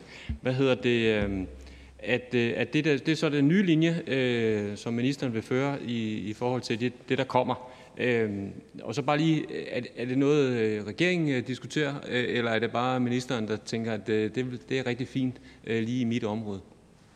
Værsgo, ministeren. Ja, nu er det sådan, at man kan faktisk ikke fremsætte lovforslag hernede, uden at det har været forbi den samlede regering. Så det her er en fælles regeringslinje på mit område. Og når jeg også selv sagde i min tale, øh, at det kan være forskelligt fra område til område, så er det fordi, at jeg har været ordfører på øh, energi og klima, øh, på socialområdet, forskning og ligestilling, skat, finans, erhverv, ligestilling mm, og vist lidt mere. Men bare for at sige, at jeg har været ret bredt omkring i Folketinget. Og det jeg i hvert fald har kunnet konstatere, det er, at det er ekstremt forskelligt fra område til område. Både hvad der er sædvanen, hvordan man plejer at bruge de forskellige parlamentariske redskaber. Øh, og derfor så ved jeg bare også af erfaring, at man kan altså ikke nødvendigvis overføre det fra det ene område øh, til det andet. At det, der virker rigtig godt her, er ikke nødvendigvis det samme, der vil virke rigtig godt på erhvervslovgivning eller på skattelovgivning eller på noget andet, fordi der kan ligge nogle helt andre sædvaner omkring den parlamentariske praksis. Øh, og det vil sige, det der ligger her, ja, det er det, der bliver linjen for regeringen øh, på børne- og undervisningsområdet. Hr. Sten værsgo. Og det kan jeg godt, jeg kan godt øh, forstå argumentet, og jeg kan sådan også høre det. Jeg, jeg tænker bare, at at den struktur, man bygger lovgivningsarbejdet op omkring, altså at man laver en aftale, øh, man får evalueret, og man laver noget, hvad hedder det, øh, noget revision, øh, eller øh, at der automat, per automatik kommer noget revision på det.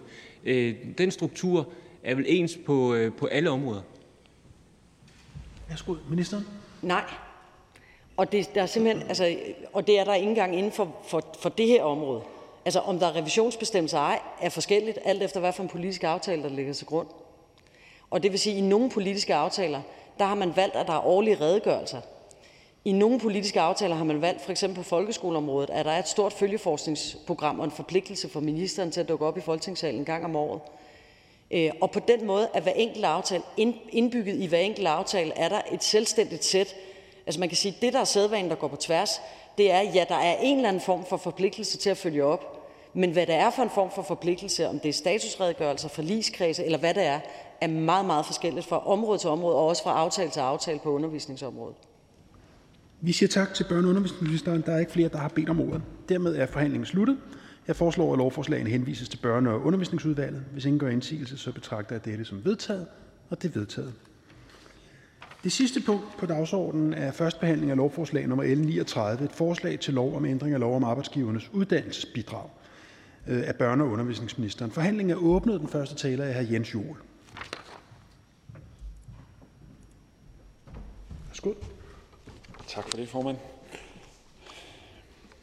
Ja, det her er på en eller anden måde jo øh, meget teknisk, og så er det også ret vigtigt, fordi det her det er sådan set finansieringen til vores uddannelse i rigtig mange sammenhænge. Det handler om, øh, om vores aktivitetsafhængige VU-bidrag, det handler om praktikplads AUB'en, det handler om det fleksible AUB-bidrag, og alt det her er jo den måde, vi finansierer eksempelvis øh, lærepladserne på. Så uanset at man kan bruge lang tid på modelparametre og skrue op og ned, og der er nogle af beløbene, der falder, og nogle, der stiger Øh, til næste år, så er historien om det jo, at det er den her måde, vi sikrer, at der faktisk er penge til at tage øh, de lærlinge eksempelvis, som vi har brug for. Øhm, historien omkring det fleksible AUB-bidrag, som er det, der er den største ændring i det her, og nok også det, der vil være genstand for mest diskussion, var jo, at man havde en ubalance i det system, og Rigsrevisionen og et politisk flertal blev ligesom enige om, og i øvrigt en trepart, at man skulle have balance i det her. Man skulle lave noget, som man ikke opkrævede mere, end man skulle bruge, øh, og, og på den måde sikrede, at det modsvarede det træk, der var på kontoen. Og det lavede man en aftale om i 2020, og så skete der jo faktisk det, at man udover at man fik lavet en aftale om, hvordan man nedbragte det overskud, der var oparbejdet, så er man endt nu med et underskud.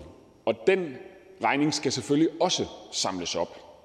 Det er vigtigt, synes jeg, at sige, at grunden til, at der er underskud i den kasse, det er jo faktisk, fordi det lykkedes os som fællesskab, som samfund, at sikre, at på trods af corona, så var der faktisk flere, der fik en læreplads i slutningen af 2020, end der havde været i 2019.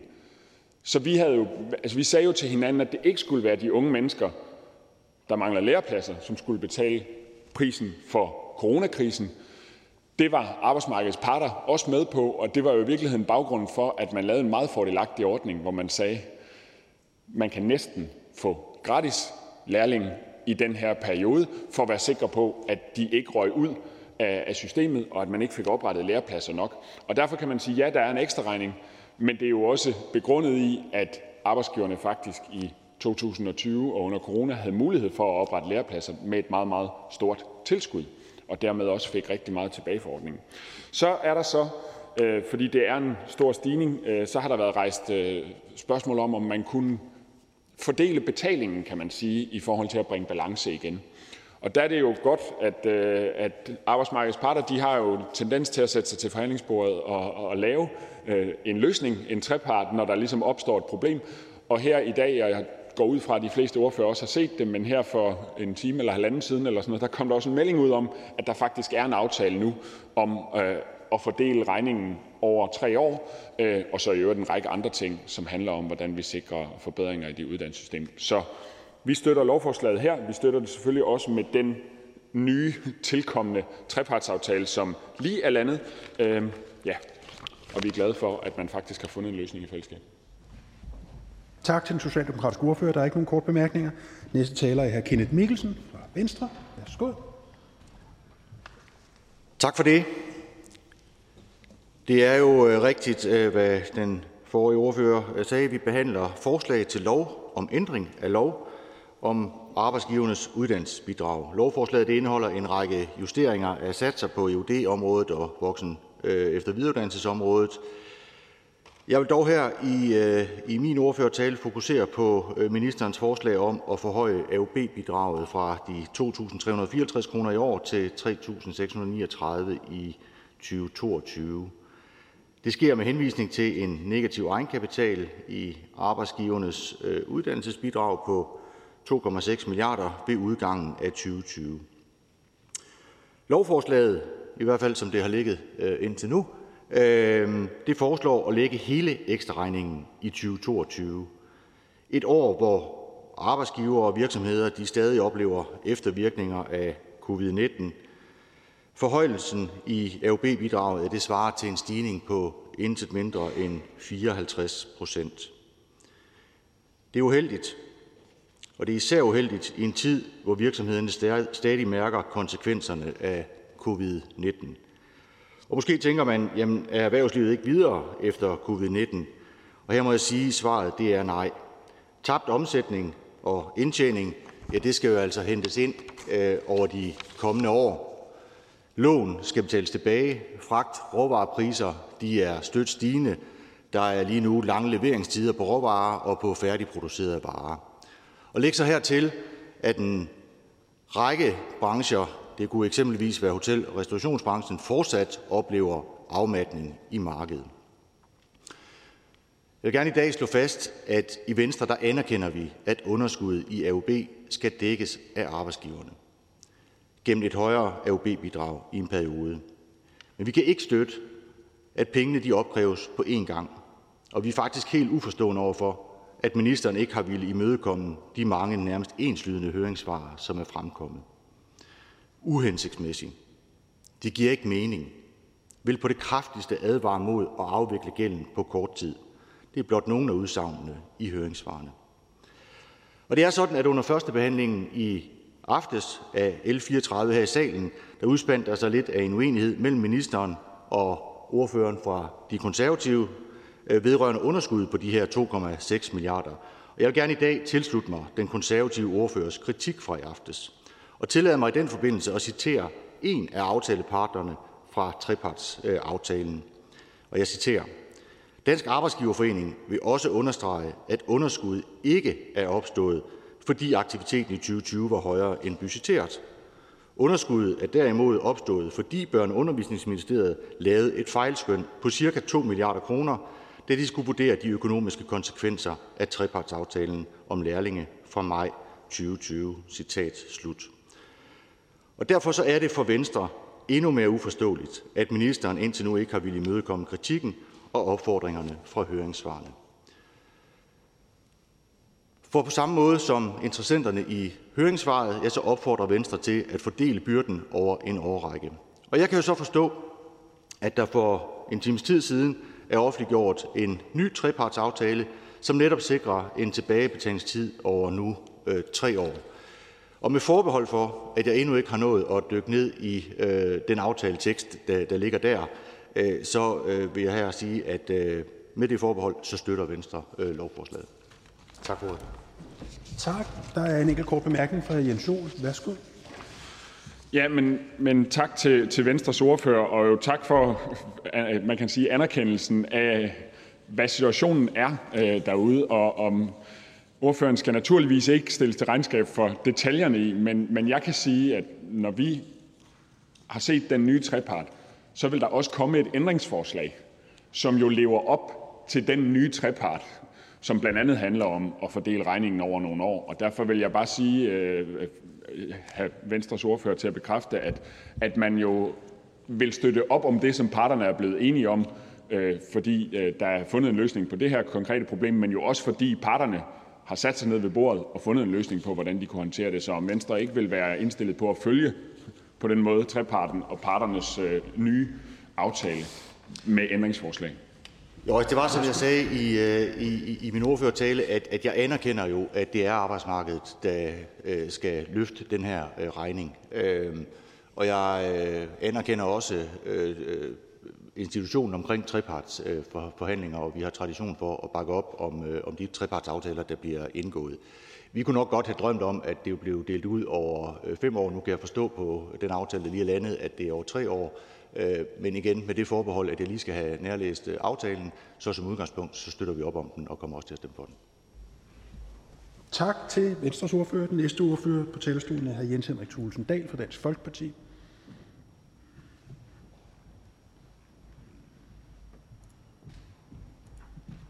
Værsgo. Tak for det. Hovedformålet med arbejdsgiverens uddannelsesbidrag er at skabe et incitament til arbejdsgiveren til at tage flere lærlinge. Det er et sigte, vi helt klart støtter i Dansk Folkeparti, for vi har behov for at tilskynde til, at flere tager en erhvervsuddannelse. Derfor er vi også glade for de tiltag, om blandt andet skolerne og de faglige udvalg skal tage større ansvar for at hjælpe med at finde lærepladser, som kom ud af trepartsaftalen, og som vi behandlede her i salen i går. Men tilbage til det her lovforslag. Det handler om, meget teknisk, som jeg tror, Socialdemokraternes ordfører sagde, øh, at arbejdsgiveren skal betale for hver lærling, de ikke tager i forhold til en målratio. Det vil sige, at hver lærling, som man ikke tager i forhold til antal, man burde tage. Der er en masse modelparametre i det her system, som handler om, at der inddrages en vurdering af forventet efterspørgsel og udvikling af efterspørgselen efter arbejdskraft med den pågældende uddannelse. Samtidig fastlægger loven mere bidragssats og VU-bidrag for 2022, samt endelig arbejdsgivernes uddannelsesbidrag AUB.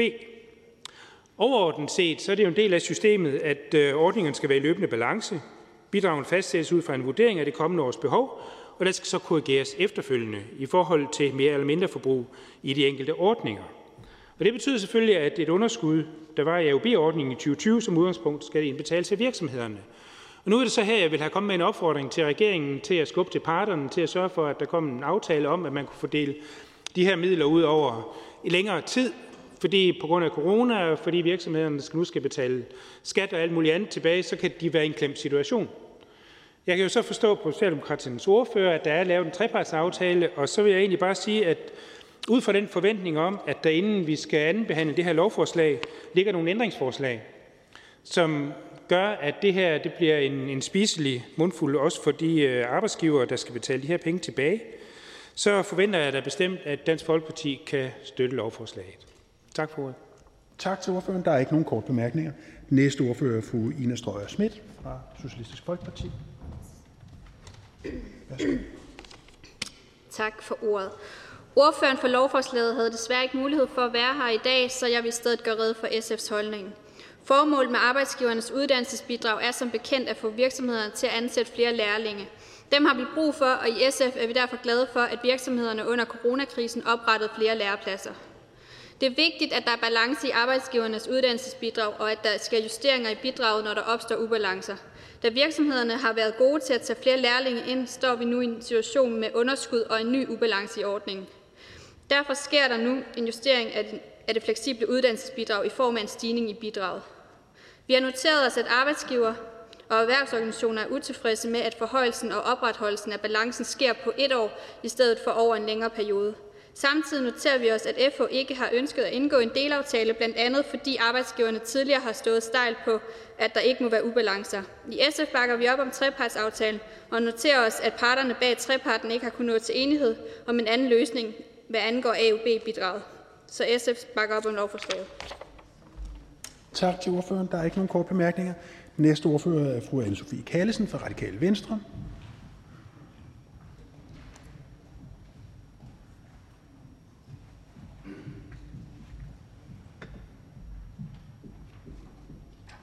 Værsgo.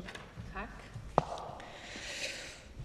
Ja, øh, ligesom øh, de andre partier, så øh, støtter vi Radikale Venstre øh, AUB-systemet og formålet om, at man betaler for at sikre, at vi får flere, der kan få en læreplads.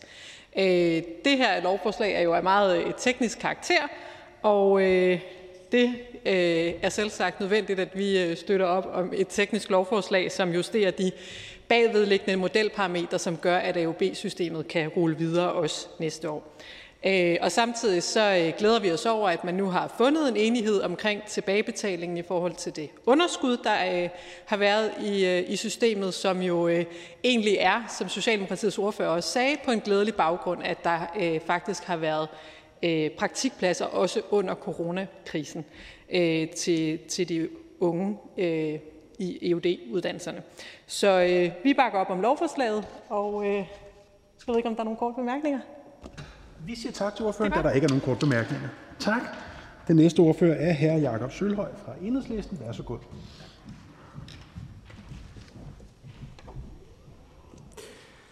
Vi øh, har i Enhedslisten ingen særlige bemærkninger til øh, den del af forslaget, som omhandler stigningen i øh, arbejdsgiverens uddannelsesbidrag og øh, sænkningen af VEV-bidraget.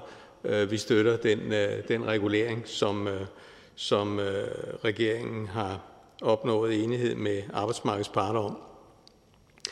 Hvad angår det øh, praktikpladsafhængige, øh, praktikpladsafhængige AUB-bidrag, øh, så så vi i Enhedslisten meget gerne en øh, kraftig forøgelse af merbidragssatsen, Øh, fordi vi vurderer, at det øh, vil have en, der skal et langt større økonomisk incitament til, hvis vi skal komme øh, praktikpladsmanglen til livs.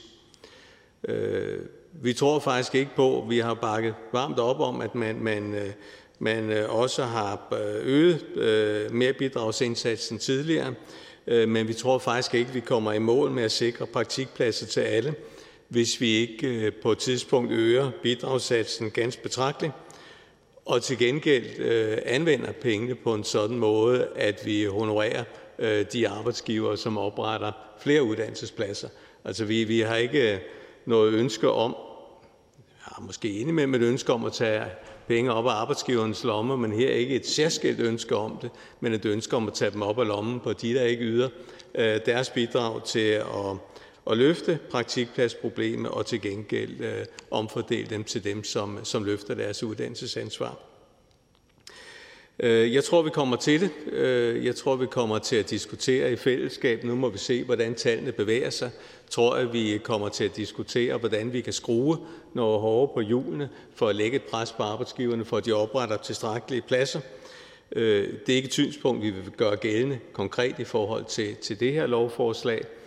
Øh, man kan altid diskutere, øh, skal vi overlade lovgivningen til øh, til, til, en, til enhver tid siddende regering og arbejdsmarkedets parter, det er ikke et synspunkt, vi nødvendigvis altid vil støtte. Men jeg tror, at i den her sammenhæng er det rigtig fornuftigt, at, vi regulerer efter, efter den aftale, som regeringen har indgået, også i hukommende vores, vores debat i går aftes om, om samme emnekreds. Så vi ser frem til på et tidspunkt, hvis der ikke sker en drastisk ændring i antallet af praktikpladser, at diskutere, hvordan kan vi så dreje på hjulene, så vi lægger et stærkere tryk på arbejdsgiverne, men, men som det ligger her, kan vi støtte også den del af øh, lovforslaget. Tak til ordføreren fra Enhedslisten. Der er ikke nogen kort bemærkninger. Den næste ordfører er fru Katarina Amitsbøl fra Konservativ Folkeparti. Værsgo. Tak for det. Kan man jo se her, hvad nytter det? Fordi trepartsaftalerne er jo vedtaget, og det er jo noget, vi har en stærk tradition for i Danmark, og princippet bakker jo konservative selvfølgelig også altid op om trepartsaftaler. Men jeg synes også, det er på sin plads nogle gange at sige nej. Sige nej til, at forvaltningen jo bare ikke er i orden af de midler og den måde, AUB-midlerne håndteres på. Jo, man havde ikke regnet med, at der blev indgået rekordmange aftaler i 2020. Men når det så er sagt, så må der have været nogle fejlagtige forudsætninger – det faktum, at der bliver indgået 3.000 flere aftaler i et år i, et for, i forhold til, hvad man havde forventet, kan jo ikke betyde, at forslaget lige pludselig bliver 2 milliarder kroner dyrere og koster 5 milliarder kroner i stedet for 3 milliarder kroner. Der skal vi op i helt andre størrelsesordner. Så vil vi jo også gerne stille spørgsmål til, at man, det, det er kloge i at bruge 500 millioner kroner i AOB-penge til skolerne og skolesiden. Vi står med nogle helt andre udfordringer på hele EUD-spørgsmålet, og det er jo det, vi skal se på. Det er ikke kun at kaste flere penge. Det er ikke at altid at styrke noget ved bare at give penge. For hvad er effekten af det? Der er lavet et fejlskøn, og der er et underskud. Så får vi lige her i sidste øjeblik lige sendt en ny forhandling ind en time før, men ikke kan nå at få på sin gruppe. Det synes jeg faktisk er ret utilfredsstillende. Nu skal det her underskud så dækkes tre gange ved store indbetalinger i stedet for en enkelt. Det er selvfølgelig bedre. Men man skal også sige, at det er jo ikke kun virksomhederne, det her måske har haft en interesse i. Det er nok faktisk Danske Regioner og Kommuners Landsforening, for de har jo også været ret kritiske over for forslaget om at opkræve alle AOB-midlerne på én gang. Så en treårig periode er selvfølgelig bedre end et år. Men jeg tror, at mange vil måske hellere have haft en mere fleksibel løsning. Så nu betyder det, at man skal betale 850 millioner kroner i stedet for de, og det stiger til 2.800 i stedet for 3.600. Det er stadig en stor stigning, som der også blev sagt fra Venstre. Så vi siger altså nej, altså det, og det er mere et princip for at sige, at der må mere styr på det. Først så blev virksomhederne krævet halvanden milliard op for meget. Det fik vi så lavet om på sidste år i 2020, men så kom der også 500 millioner til fagforeningerne, og nu er der så et kæmpe fejlskøn på over 2 milliarder, og igen 500 millioner ud igen. Og det er jo ikke den her elevatormodel, vi kan bruge til at forvalte altså så mange offentlige midler. Der må mere styr på det, og det er jo heller ikke alle virksomheder, der får glæde af det her fejlskøn. Der er jo nogen nu, der skal stå og betale en regning. Så vi siger nej. Tak Tak til den konservative ordfører. Der er ikke nogen kort bemærkninger. Den næste ordfører er fru Mette Thiesen fra Nye Borgerlige.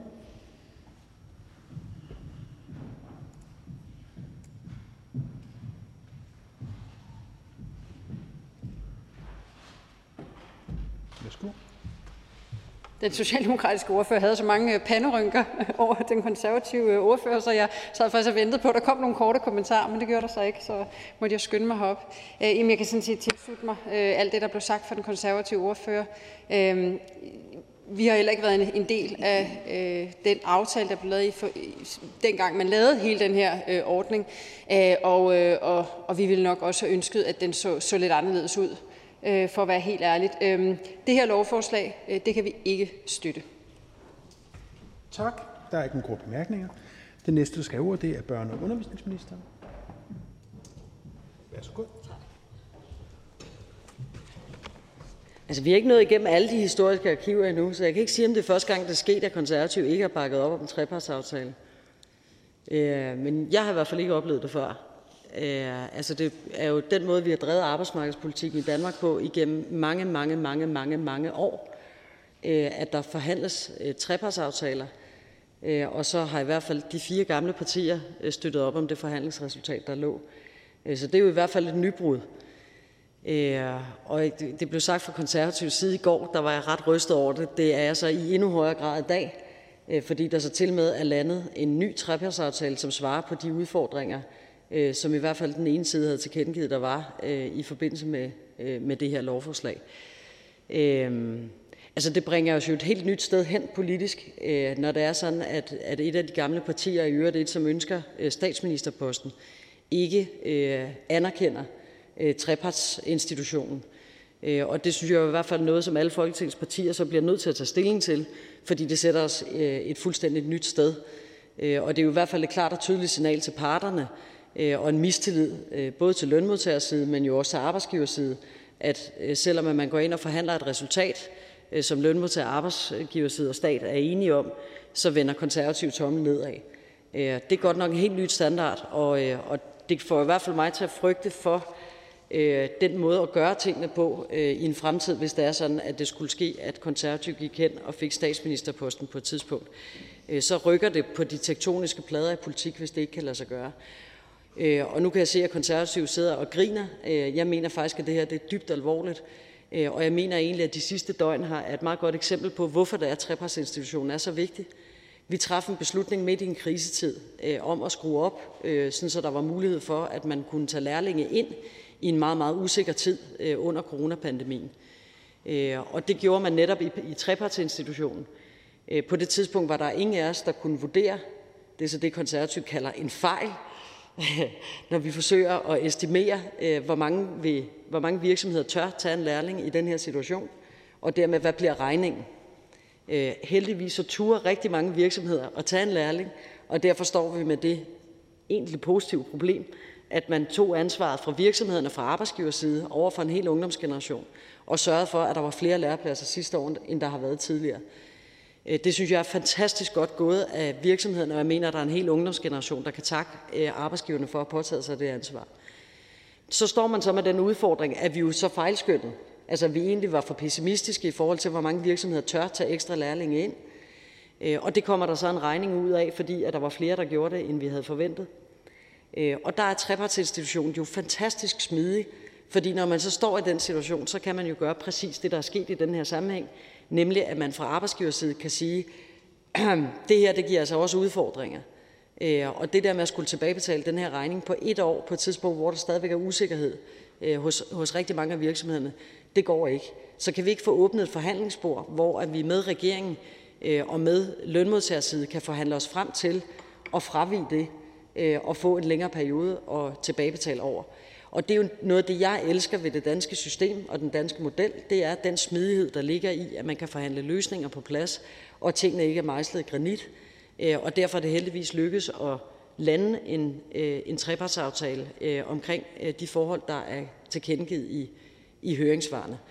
Og derfor havde jeg selvfølgelig også haft en forventning om, at i hvert fald de gamle partier, og i hvert fald dem, som har en forventning om på et tidspunkt at skulle sidde i regering, at de bakkede op om de forhandlede resultater, der var, fordi at det er fundamentet for den øh, arbejdsmarkedsmodel, øh, vi har i Danmark, og som jeg jo har et stor forhåbning om kan fortsætte. Jeg kan ikke huske, hvor mange trepartsaftaler, der blev landet i alt under coronatiden, men det var det, der bare sig igennem. Både virksomheder og lønmodtagere, det var, at det lykkedes at lande så mange trepartsaftaler, som tilfældet var.